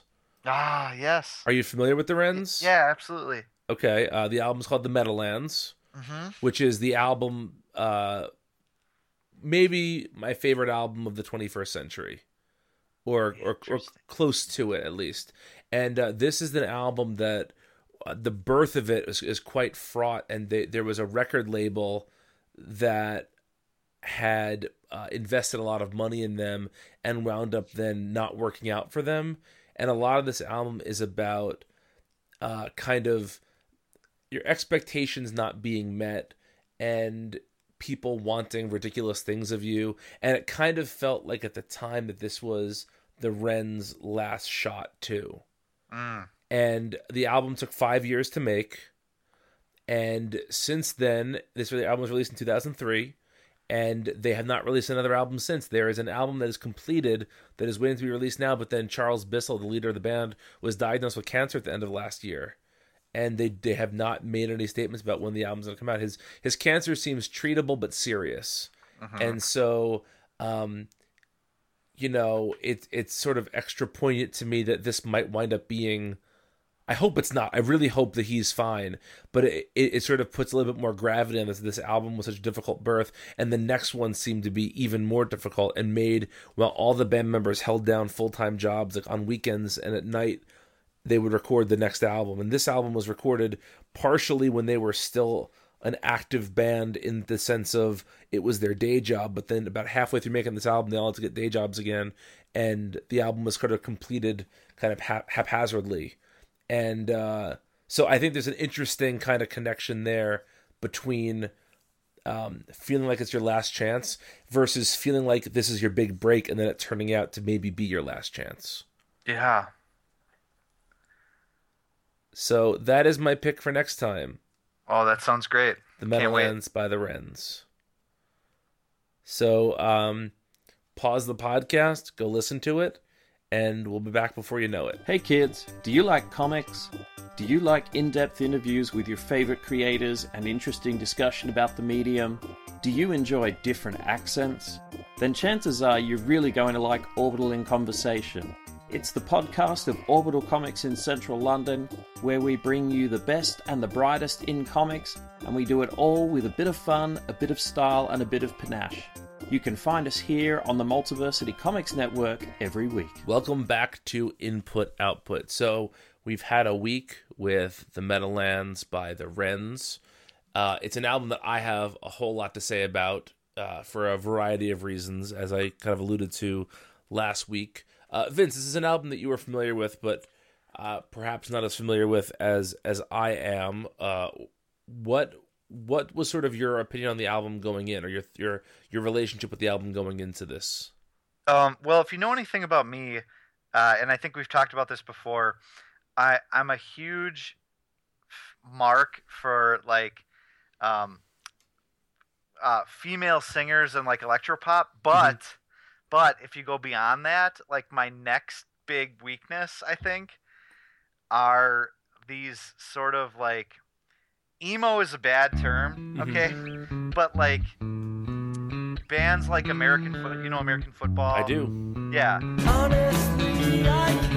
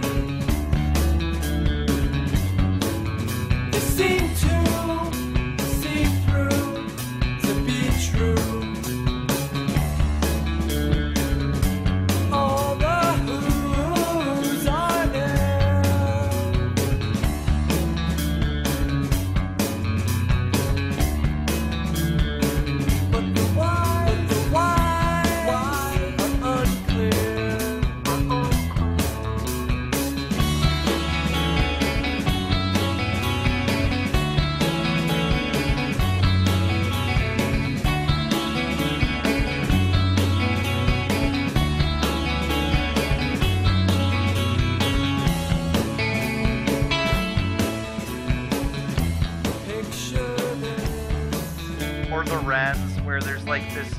There's something like inherently nostalgic feeling about it, uh, with a lot of like reverb and like like just emotional singing where like it's not always technically good, but there's it's guttural, you know, Mhm. and uh, just a lot of interesting like shimmery guitar work, you know, um, and and and uh, like kind of sounds like it. Well, well, I mean, we'll get into this, but the Wrens sounds very the or the Meadowlands sounds very homemade, you know, for obvious reasons. Yes. But like that is my next biggest weakness, I think. So like I'm already I was already predisposed to liking this album. I mean, I was already familiar with it, Mhm. but returning to it was such a treat. Um, because I I absolutely love it and I love its sound. And people complain about the production of this album. Oh, I- fuck those people. I know, right? Right? But I've learned that because I've done like some reading about this. Like, people are like a lot of uh, reviews or like retrospectives that I've read about it are like, you know, the production's a little shaky, but that's part of its charm. Well, I actually think it sounds great. Like, Yeah. that's what I want a band to sound like. I want them to sound like what they sound like, you know? Yeah. so like I, I I mean I love that this is like my ideal sound um for a, for a guitar band you know? Mhm. um uh so yeah what was the question? No, this is sort of your relationship with the album going into it. So. Yeah yeah yeah. I mean I was already familiar with it. It's it's from a genre that I really cherish but um man just going back to it, it's like this should obviously be one of my favorite albums you know? I mean this will be in my top 50 or whatever. Mhm. um it's it's so great. Yeah, uh, this came out. I was uh, I I don't know when in 2003 it came out. Like, uh, you know, in that year, I could probably look it up, but it doesn't really matter. it's September, which September. which it's a very fall sound. That's another thing. Like It's very autumnal. Yeah. it's an autumnal a- album, which I would say the same thing about like American football and Yes. and bands of this ilk. They sound like they should be listened to when the leaves are falling off the trees and Yes. it's dying. So this would have come out my first full month of my senior year of college. That's so big. a very formative time for me. And I, I bought the album. I want to say it was less than a month old when I bought it. So I, I've been a fan of this album for a long time. Now let's just back up here. So the Wrens are from New Jersey, and not just from like the state I'm from. Their home base still is in Teaneck, New Jersey, which is where my, my wife was born, where both my mother and father grew up, and seven minutes from where I grew up, like as a kid. So um, I know exactly where these guys are from. The Meadowlands is this area of uh, marshland slash uh, the Hackensack River slash uh, what used to be Giant Stadium now MetLife Stadium. It's this. I was this- gonna say, isn't that where the Yes, it Yeah. is. It, and so it's this. Um, it's actually a great book that Charles Bissell of the Wrens recommended uh, on an interview once, and I emailed him to thank him for it. A book called The Meadowlands about a guy from this area who actually canoed through the Meadowlands. It's a fascinating book, um, but very like very much a specific to this region. You know, I, I don't know if if a dude from Minnesota would read that book and be like, "Oh, this is this is interesting," but to me, it was very very interesting. But the Meadowlands itself is this area that's very much shrouded in kind of lore. Um, the rumor for years is that that's where Jimmy Hoffa's body is. It was in the Meadowlands. Um, this guy who wrote the book heard a rumor that the uh, that pieces of the original Penn Station in New York, when it was demolished, were put in the Meadowlands, and he actually found them. That's true. They were Oh, dumped wow. there years later, and it's this kind of marshy, uh, you know, it's kind of like a wasteland. There's not, aside from the commerce that's been built up there, there's not much in the Meadowlands, and I think that is a perfect title for this album, which is about. I mean, it's about so many things, but it's about sort of, uh, you know, making the most of the opportunities that you've been given and kind of looking back on some regrets. And to me, the just the idea of this murky marsh as the title really is a nice a nice title for the album. Um, but this took seven years from the last Wren's full length album, Secaucus, which is also the name of a town in New Jersey. Uh, Go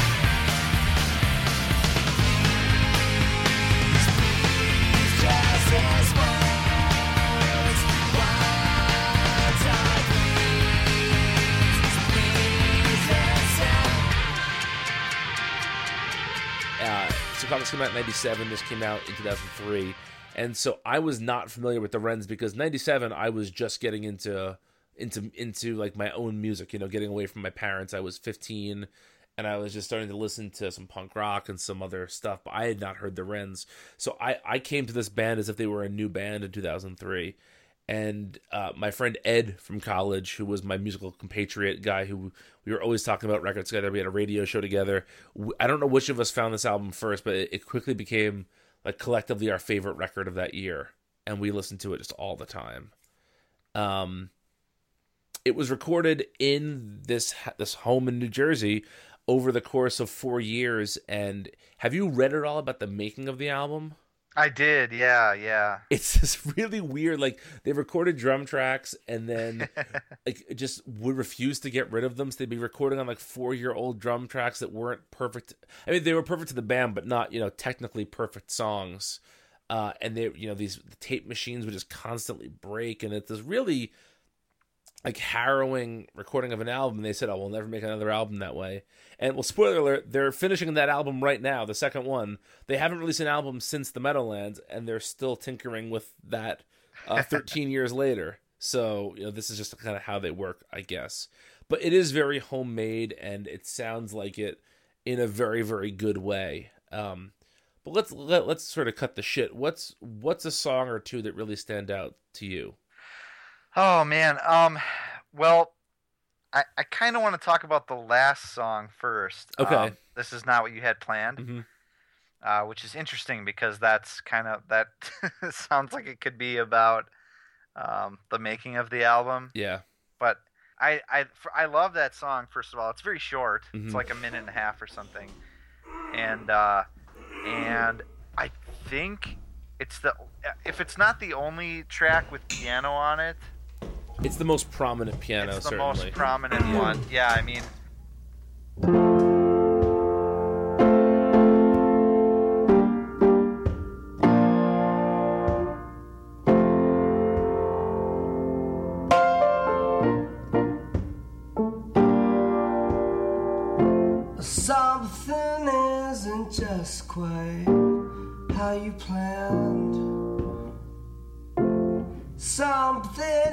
Just like every stand. This is not what you had planned.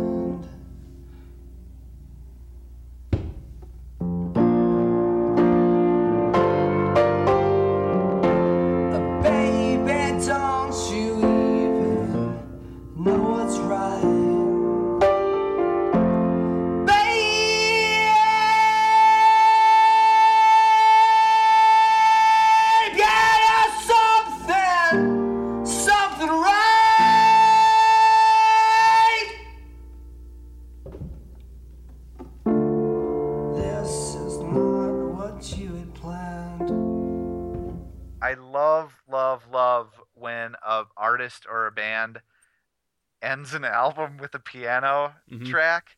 It's really it's this weird like thing that I have. Um, the tallest man on earth does it on his second album, and he would later use more piano in his music going forward. But on his second album, he I mean he, normally it's like he's a, he's picking at a guitar in a very folk style, but then on the last track he plays this really epic piano uh, ballad.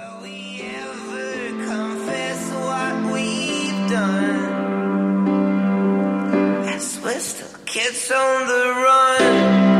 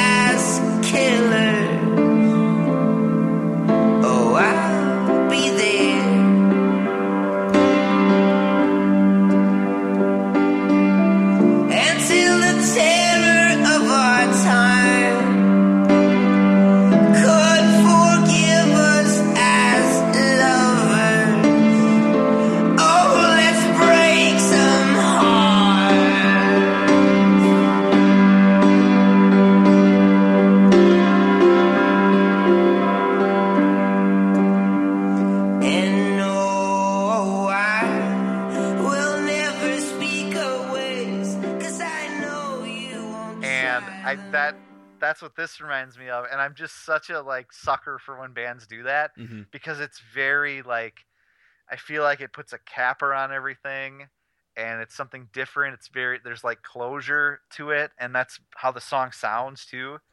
Um and and the the the lyrics, I mean I could just read read them to you right now. Uh something isn't just quite how you planned. Something isn't just like it ever seemed. This is not what you had planned. But baby, don't you even know what's right? But babe, got to have something something right. This is not what you had planned. That's it. Yeah. You know? And, it's, screamed too. yes, and he he screams it like he's just jamming on this. Oh my god, it's I I love that song. Like I I listened to this album a bunch, maybe like ten times, you mm-hmm. know, in the last week, and every time I would get something different out of the album, Mhm. but every time that song hit me with like maximum impact. yeah.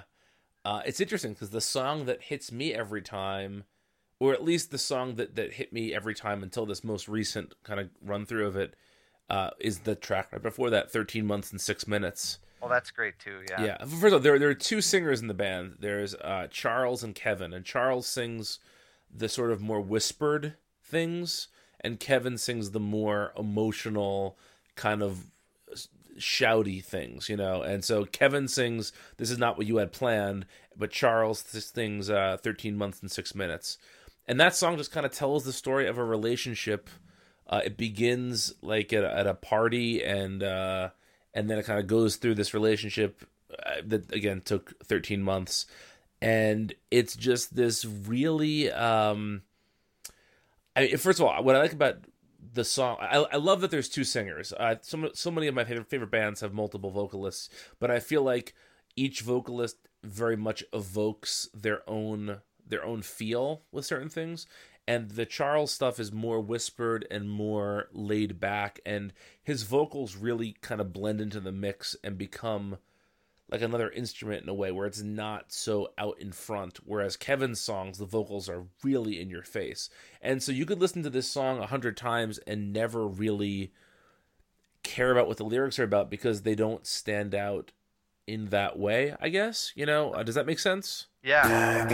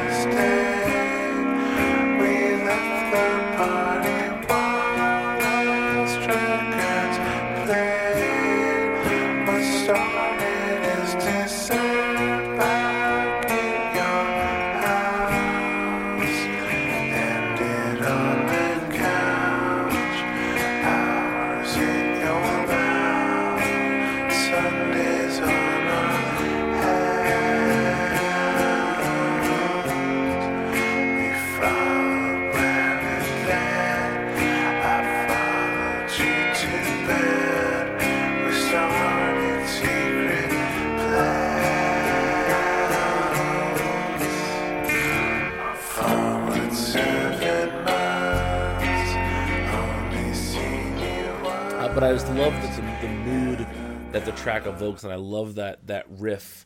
It's uh, like you said before, it's kind of covered in reverb, and it's it's just a really pretty pretty song. And then at the end of the song, it kind of goes off on this weird, uh, like um, it's like a weird coda to it, weird tag to it, where the drums come in a little bit louder.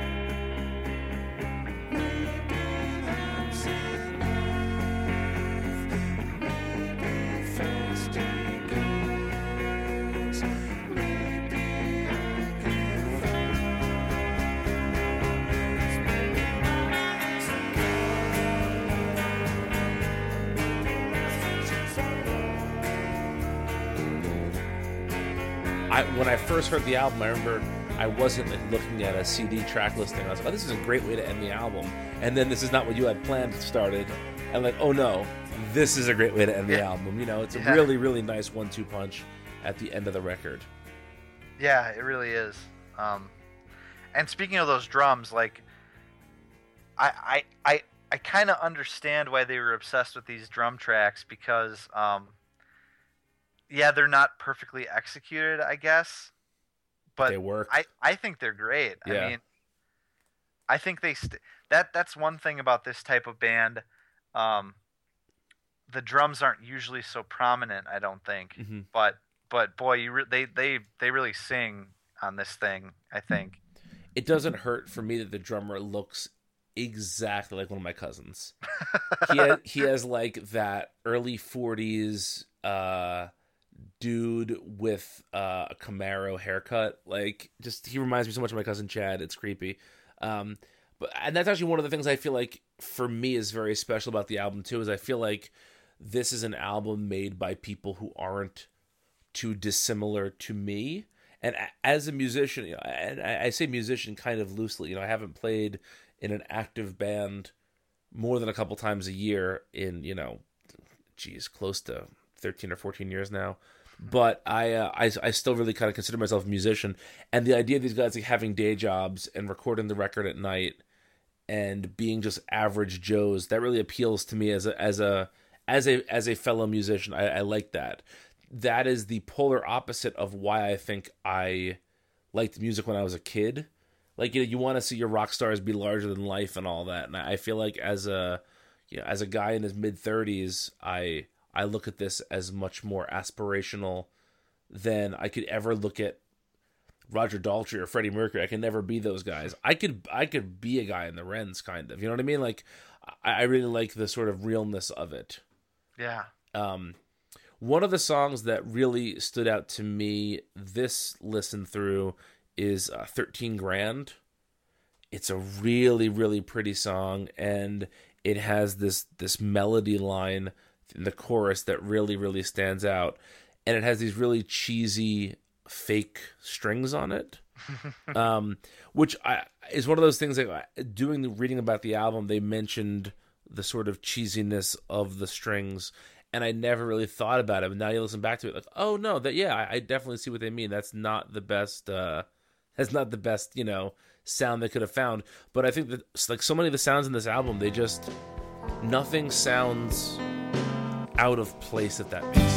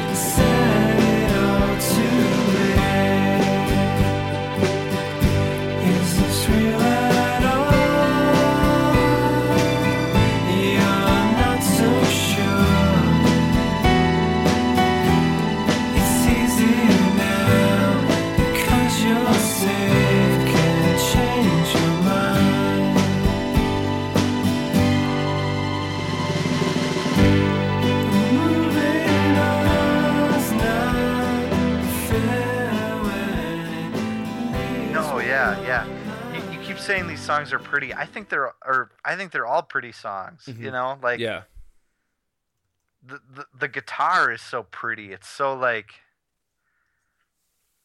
I don't know, patient and and uh, it it builds. You know, and I think that's true on this song. Um, yeah, Yeah, the uh, and it's interesting because when the guitars aren't pretty, they're intense and they're in your face.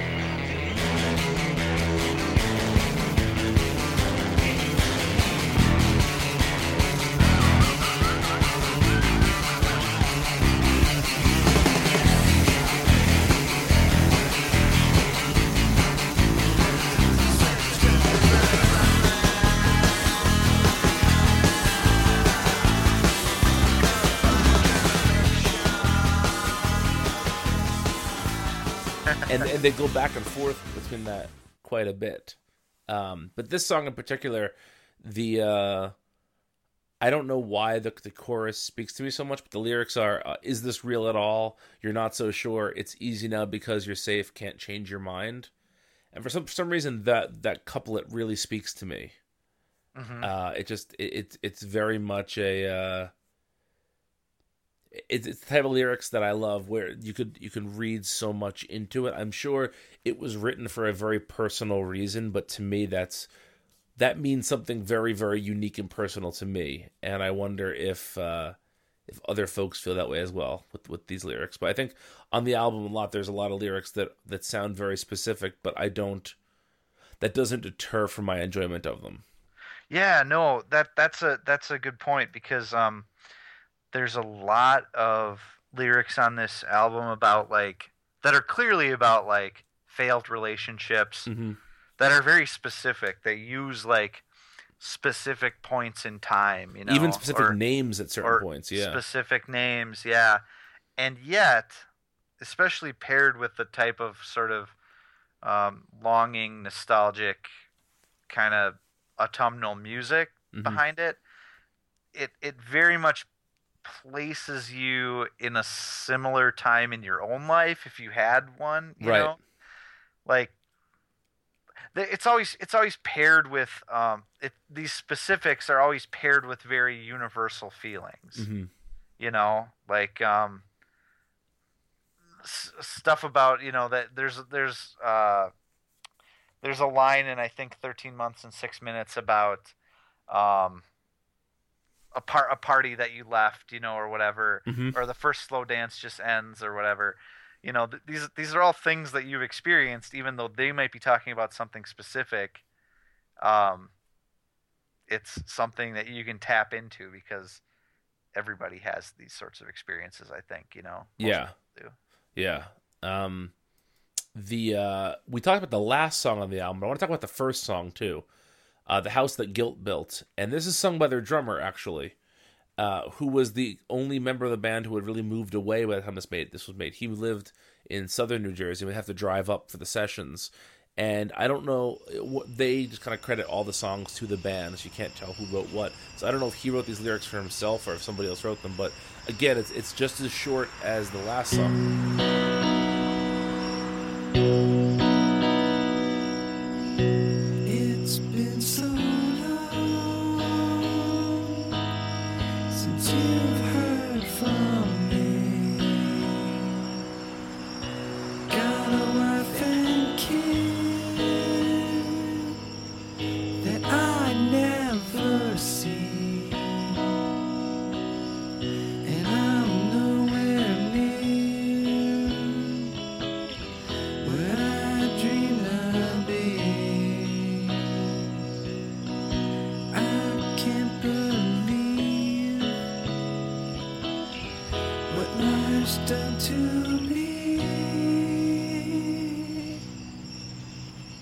And I'm nowhere near where I dreamed I'd be. I can't believe what life's done to me.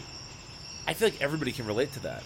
Mhm. You know, all of us had dreams or aspirations or just ideas about where our lives would take us. And I'm not saying that as a sad person. I'm just saying that as, you know, I think there's a lot of bits about my life that I wouldn't have guessed 10 years ago. I couldn't have guessed 10 years ago, you know? And I really like that um I really like the way that's I can't believe what life's done to me. I don't know if it's supposed to be a sad statement or not, but I really like it. Yeah, yeah. I mean, I guess, I guess I read it as a sad statement because um, so much of this album is about uh, failures and regrets and things like that. I Mhm, guess yeah.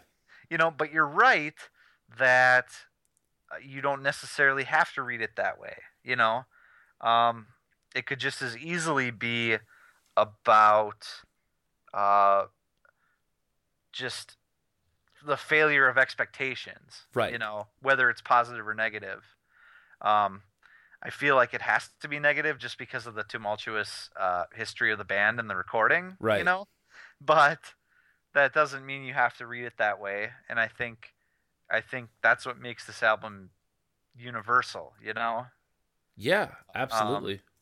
Yeah, it's it's kind of amazing the, the the history that went into this album, and then what came out on the other end is like something that I could very easily call one of one of the best albums of all time. I would honestly say that. you Yeah, know, like yeah. I feel like I'm gushing about it, but I, I I'm right this. there with you. I said it's my favorite album of the 21st century. I think. Yeah. So I'm I'm right there with you. Um, the other song I really wanted to talk about was "This Boy Is Exhausted," which I, I had listened to this song for probably ten years before I really dug into the lyrics of it. And so, just to, to backtrack for those who don't know, the the Wrens were signed for their first two records to a label called Grass Records, and Grass Records wanted to develop them into this huge kind of platinum rock band. And when they decided to not do that, they were dropped by Grass Records. Grass Records subsequently signed a band they felt would do that. That band was called Creed, and they changed their name to Wind Up Records. And so the Wrens were essentially being groomed to be Creed, and they said, "Fuck it, we're not going to do that." And so then after that happened, there was a major label that was courting them, and they kept having them record new songs and then say, "Oh, I don't hear a hit, go back and do it again." And they weren't paying them for it. They were making they were expecting to do this out of their own pocket. And sort of at their wits end, they wrote "This Boy Is Exhausted," and they played it for the a- their A and R guy in a room.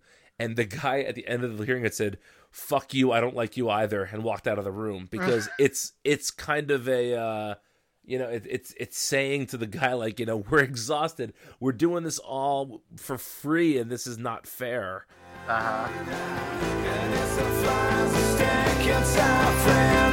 and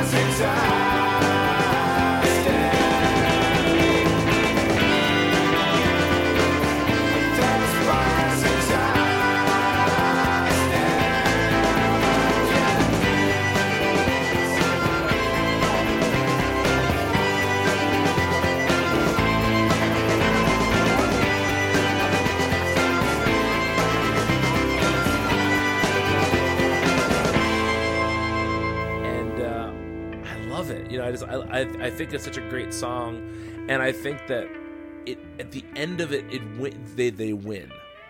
Yeah, that's that's one of the more hopeful parts of this record, actually. That that sort of last line, because every win on this record's hard won. You know, Isn't that a great line? Oh, it's great. It's great, and it's especially when you know the history. I mean, it's a great line without that history, and then when you consider that they'd worked on this for four years, and you know, Mhm. It may not have turned out perfect, but but they did it their way. You know, Mm-hmm.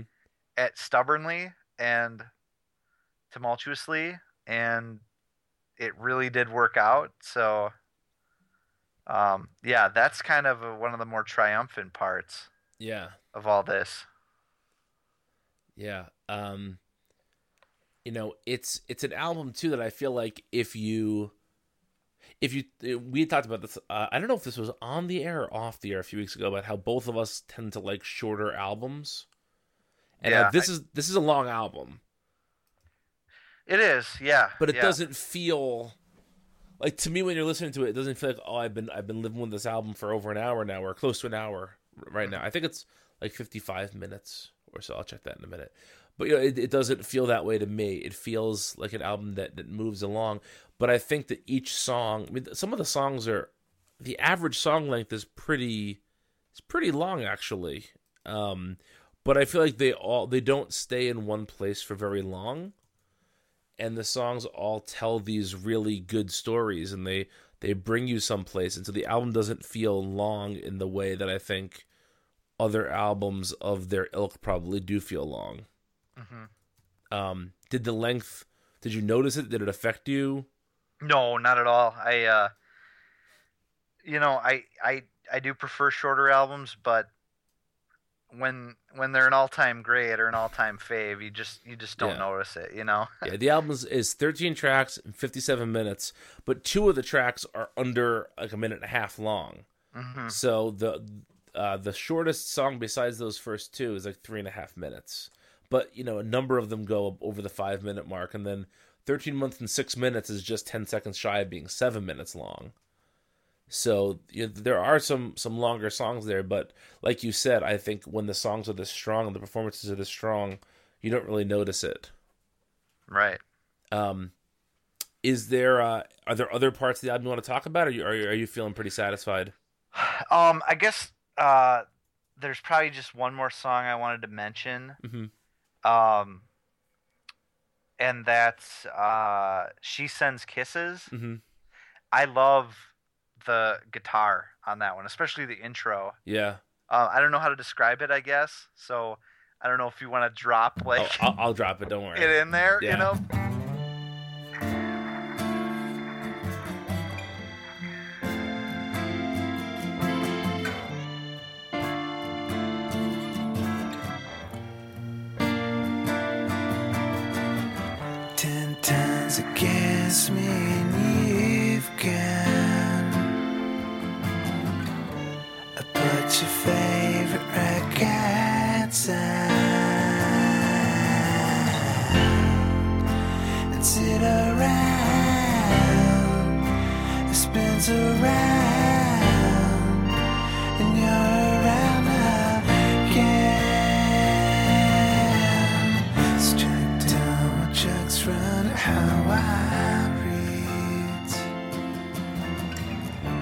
Also that nice accordion sound. Yes, on there. thank you. Yes, But did yes. you did you read about that accordion sound? I didn't read about it, but I noticed it, and um, I'm glad you brought it up because I probably wouldn't have mentioned it. But I love that they added that in there. But I want you to tell me what. Okay, so supposedly they were saying that they had this old guitar synthesizer. So you plug the guitar into this thing, and they set it to sound like an accordion, and it kept breaking down when they were doing it. But they were stubborn about it. They wanted to get the sound right, so they used it, only to realize, not to realize, they knew it before, but they knew there was an accordion in the next room. But for some reason, they wanted to do it with this weird synth- guitar synthesizer. But to me, it sounds so much like a real accordion that I don't know if a real accordion would have improved the sound or not. Yeah, right. I, but I don't know why. Like, and um, there's a great interview that uh, I think it's Stereogum did, like a, re- a res- retrospective on the album ten years later. And uh, Will Sheff from Okkervil River said that like everything he hears about them recording sounds like his nightmare. And like that's a perfect example. It's like you know, instead of just recording an accordion part, they have to like use this outdated, old, shitty piece of equipment to get a sound that sounds like an accordion. I like that. But yeah, but that that the guitar and the accordion sound so great together on the beginning of that song. Yes, yeah, I love that intro. Um, and I I don't know if this is gonna make sense, but like it had been a while since I'd listened to this record, Mhm. like literally probably five or six years. You know, probably co- when I was in college Okay. was the last time, and I wasn't sure what I was gonna remember of it. But when I heard that intro, there was some sort of like psychic connection or like sense, you know, Uh-huh. that immediately brought me like that was my touchstone to getting back and saying like, yes, I am familiar with this album and I am intimately familiar with this soundbite. do, Okay. you, do you know that feeling? Absolutely, yeah. Yeah, like it's it's almost like muscle memory. Yeah, with- you like it like rushes your brain back to where you were when you heard it or whatever the case may be. Just Yeah. Yeah. Yeah. So I just wanted to mention the song because I don't have anything else to say about it except for that intro just rushed me back to the, to listening to this album all those years ago. I actually I want to talk. You know, I feel like uh, in the past I haven't talked a lot about lyrics of the Mhm. albums I've picked, but the, I, I I absolutely adore the lyrics on this uh on this record and the last uh stanza of "She Sends Kisses." I just want to talk about. So she sends kisses, and all at once back doors blow open. She sends kisses in an envelope stamped with hope and hearts ripped right open. She sends kisses, but I'm corrupt. I write back, good luck. I mean, that's just heartbreaking and wonderful. Yeah. It's just, you know, they're so evocative, these lyrics. They really bring you someplace. Mhm. and uh, yeah, I am. I can't tell you how excited I am about the prospect of a new Wrens album. yeah. Um, but, you I know, hope it happens. Yeah, I, mean, I briefly mentioned this last time. Uh, Charles Bissell, who is uh, one of the two main songwriters, he is battling a, a relatively rare form of cancer. He says he's going to be okay. He actually posted about it on the band's Facebook page a few weeks ago, and um, he uh, he seems optimistic about the album. And he, I follow him on Twitter, and he was just somebody asked him when the Meadowlands is coming back out on vinyl because it's out of print on vinyl right now, and he says, "Oh, it'll happen right after the new one happens." So he seems like he's, you know, he feels like it's pretty confidently happening. And I know they signed a, a, a deal with a label to release it. Oh, nice. They made a big they made a big post about that when it happened. But again, like, every year since then they've been like the record's coming out this year. So I'm I'm kind of giving up hope on it until I actually have it in my grubby little hands. But uh, I you know obviously we, we we wish Charles the best. And I, I said this to Vince off air last week. The Wrens represent one of my great regrets in life. They were doing a show and they put out on their website. This is probably back in 2004, 2005, if not even 2000. Yeah, it must have been around that time. Uh, that they were doing something at shows called the Fifth Wren, where they would you could write in, and if you played piano or could play a little bit of piano, they would give you some parts to play on two songs. And I was I wrote in and I was going to play piano on two songs with them live, and I got sick and I couldn't make it. Oh. And uh, how cool would that have been? Yeah. I the same uh, the same thing happened with me and Paul McCartney. Yeah, yeah, I know. Well, it's actually it's it's, it's funny. Um, I gotta think of the name of the band now. Um, when I was in college, I went to a concert at Carnegie Mellon University, and it was this band Mosquitoes that I really liked. But there was another band opening for them, and it was um, oh, I'm gonna it's gonna drive me crazy. But anyway, I'll tell the story now. I'm looking up the name of the band as uh, as I'm as I'm telling the story. So they were playing the headlining band, and they asked if anybody wanted to wanted to get up and play an instrument, and I, I wasn't particularly keen on it until this girl came up and said she wanted to sing "Hey" by the Pixies. Hey! Been trying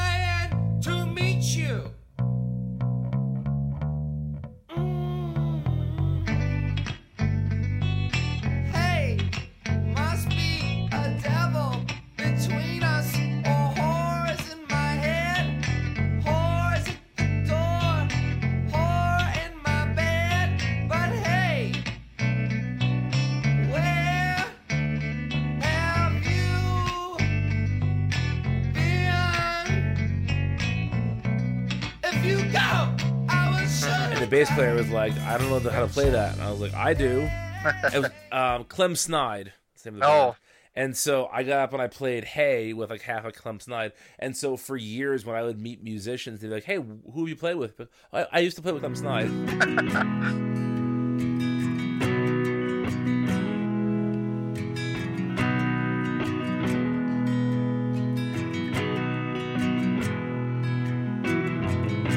When it's my moment in the sun. Oh, how beautiful I'll be. But in a normal sort I could I could of say you know. I, I briefly was in the Wrens as well Nice, for two nice. songs, but it didn't happen. So Damn. um, but yeah, I, they they've pretty much they never really toured much because they all had day jobs, but they they played a lot in this area. You know, between like I would say between 2003 2009 and I just I could never make it for whatever reason and uh, I really hope to get to see them when the new album comes out. I hope you do too. There are there are a few bands I would care more about seeing. There's only like three or four bands on my I still have to see them before I die list, and I'm seeing one of them Ween next week. Mhm. So I'm hoping that you know that the Wrens I can check them off my list sooner than later. Um. Any other closing thoughts? Uh no, I don't think so. Yeah, I feel pretty good about this one. Yeah. Uh, what are you gonna be unleashing on us next time? All right. I was um I was gonna do the new explosions in the sky. Okay. Okay. Are you are you familiar? Yeah, absolutely.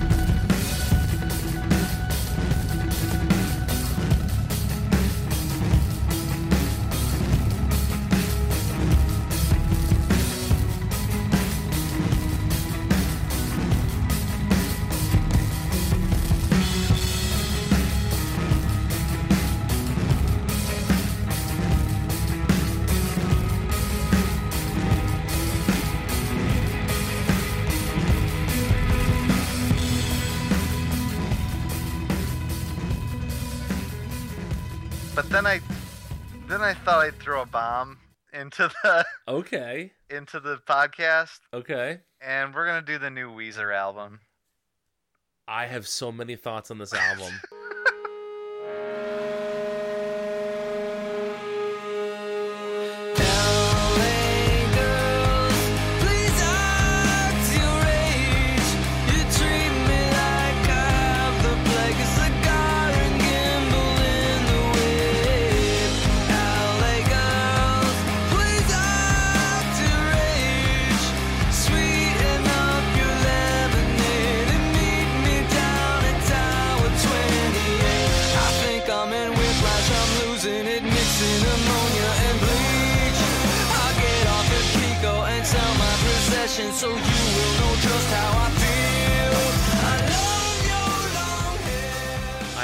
currently writing a piece about it right now. I thought, well, would you rather we not do it? No, no, no, no, no, no, no, it? no, no, no, I'm, I'm not writing about. The, so okay, let me spoiler alert for those who are going to read this article, which is probably none of you, but that's okay. Um, my article is not a review of the album.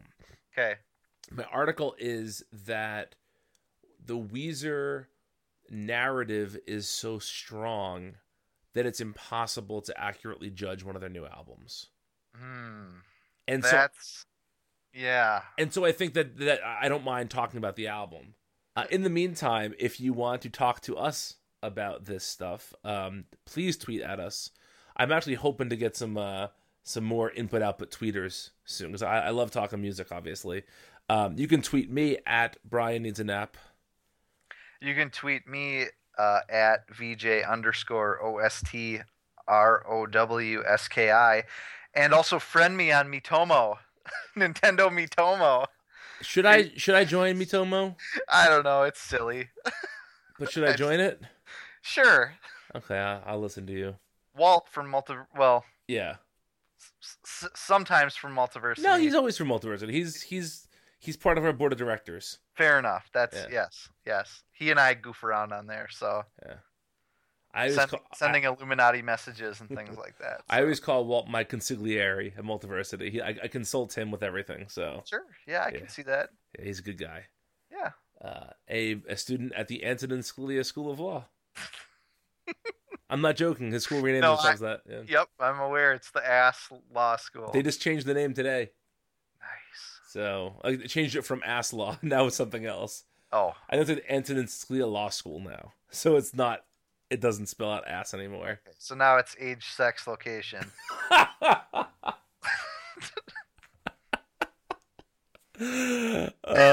go to multiversitycomics.com. Check us out on our other podcast, the DC3 cast, as well as uh, when I trick Vince into reviewing movies and other things like that. So uh, until next time, uh, good night. These boys are exhausted.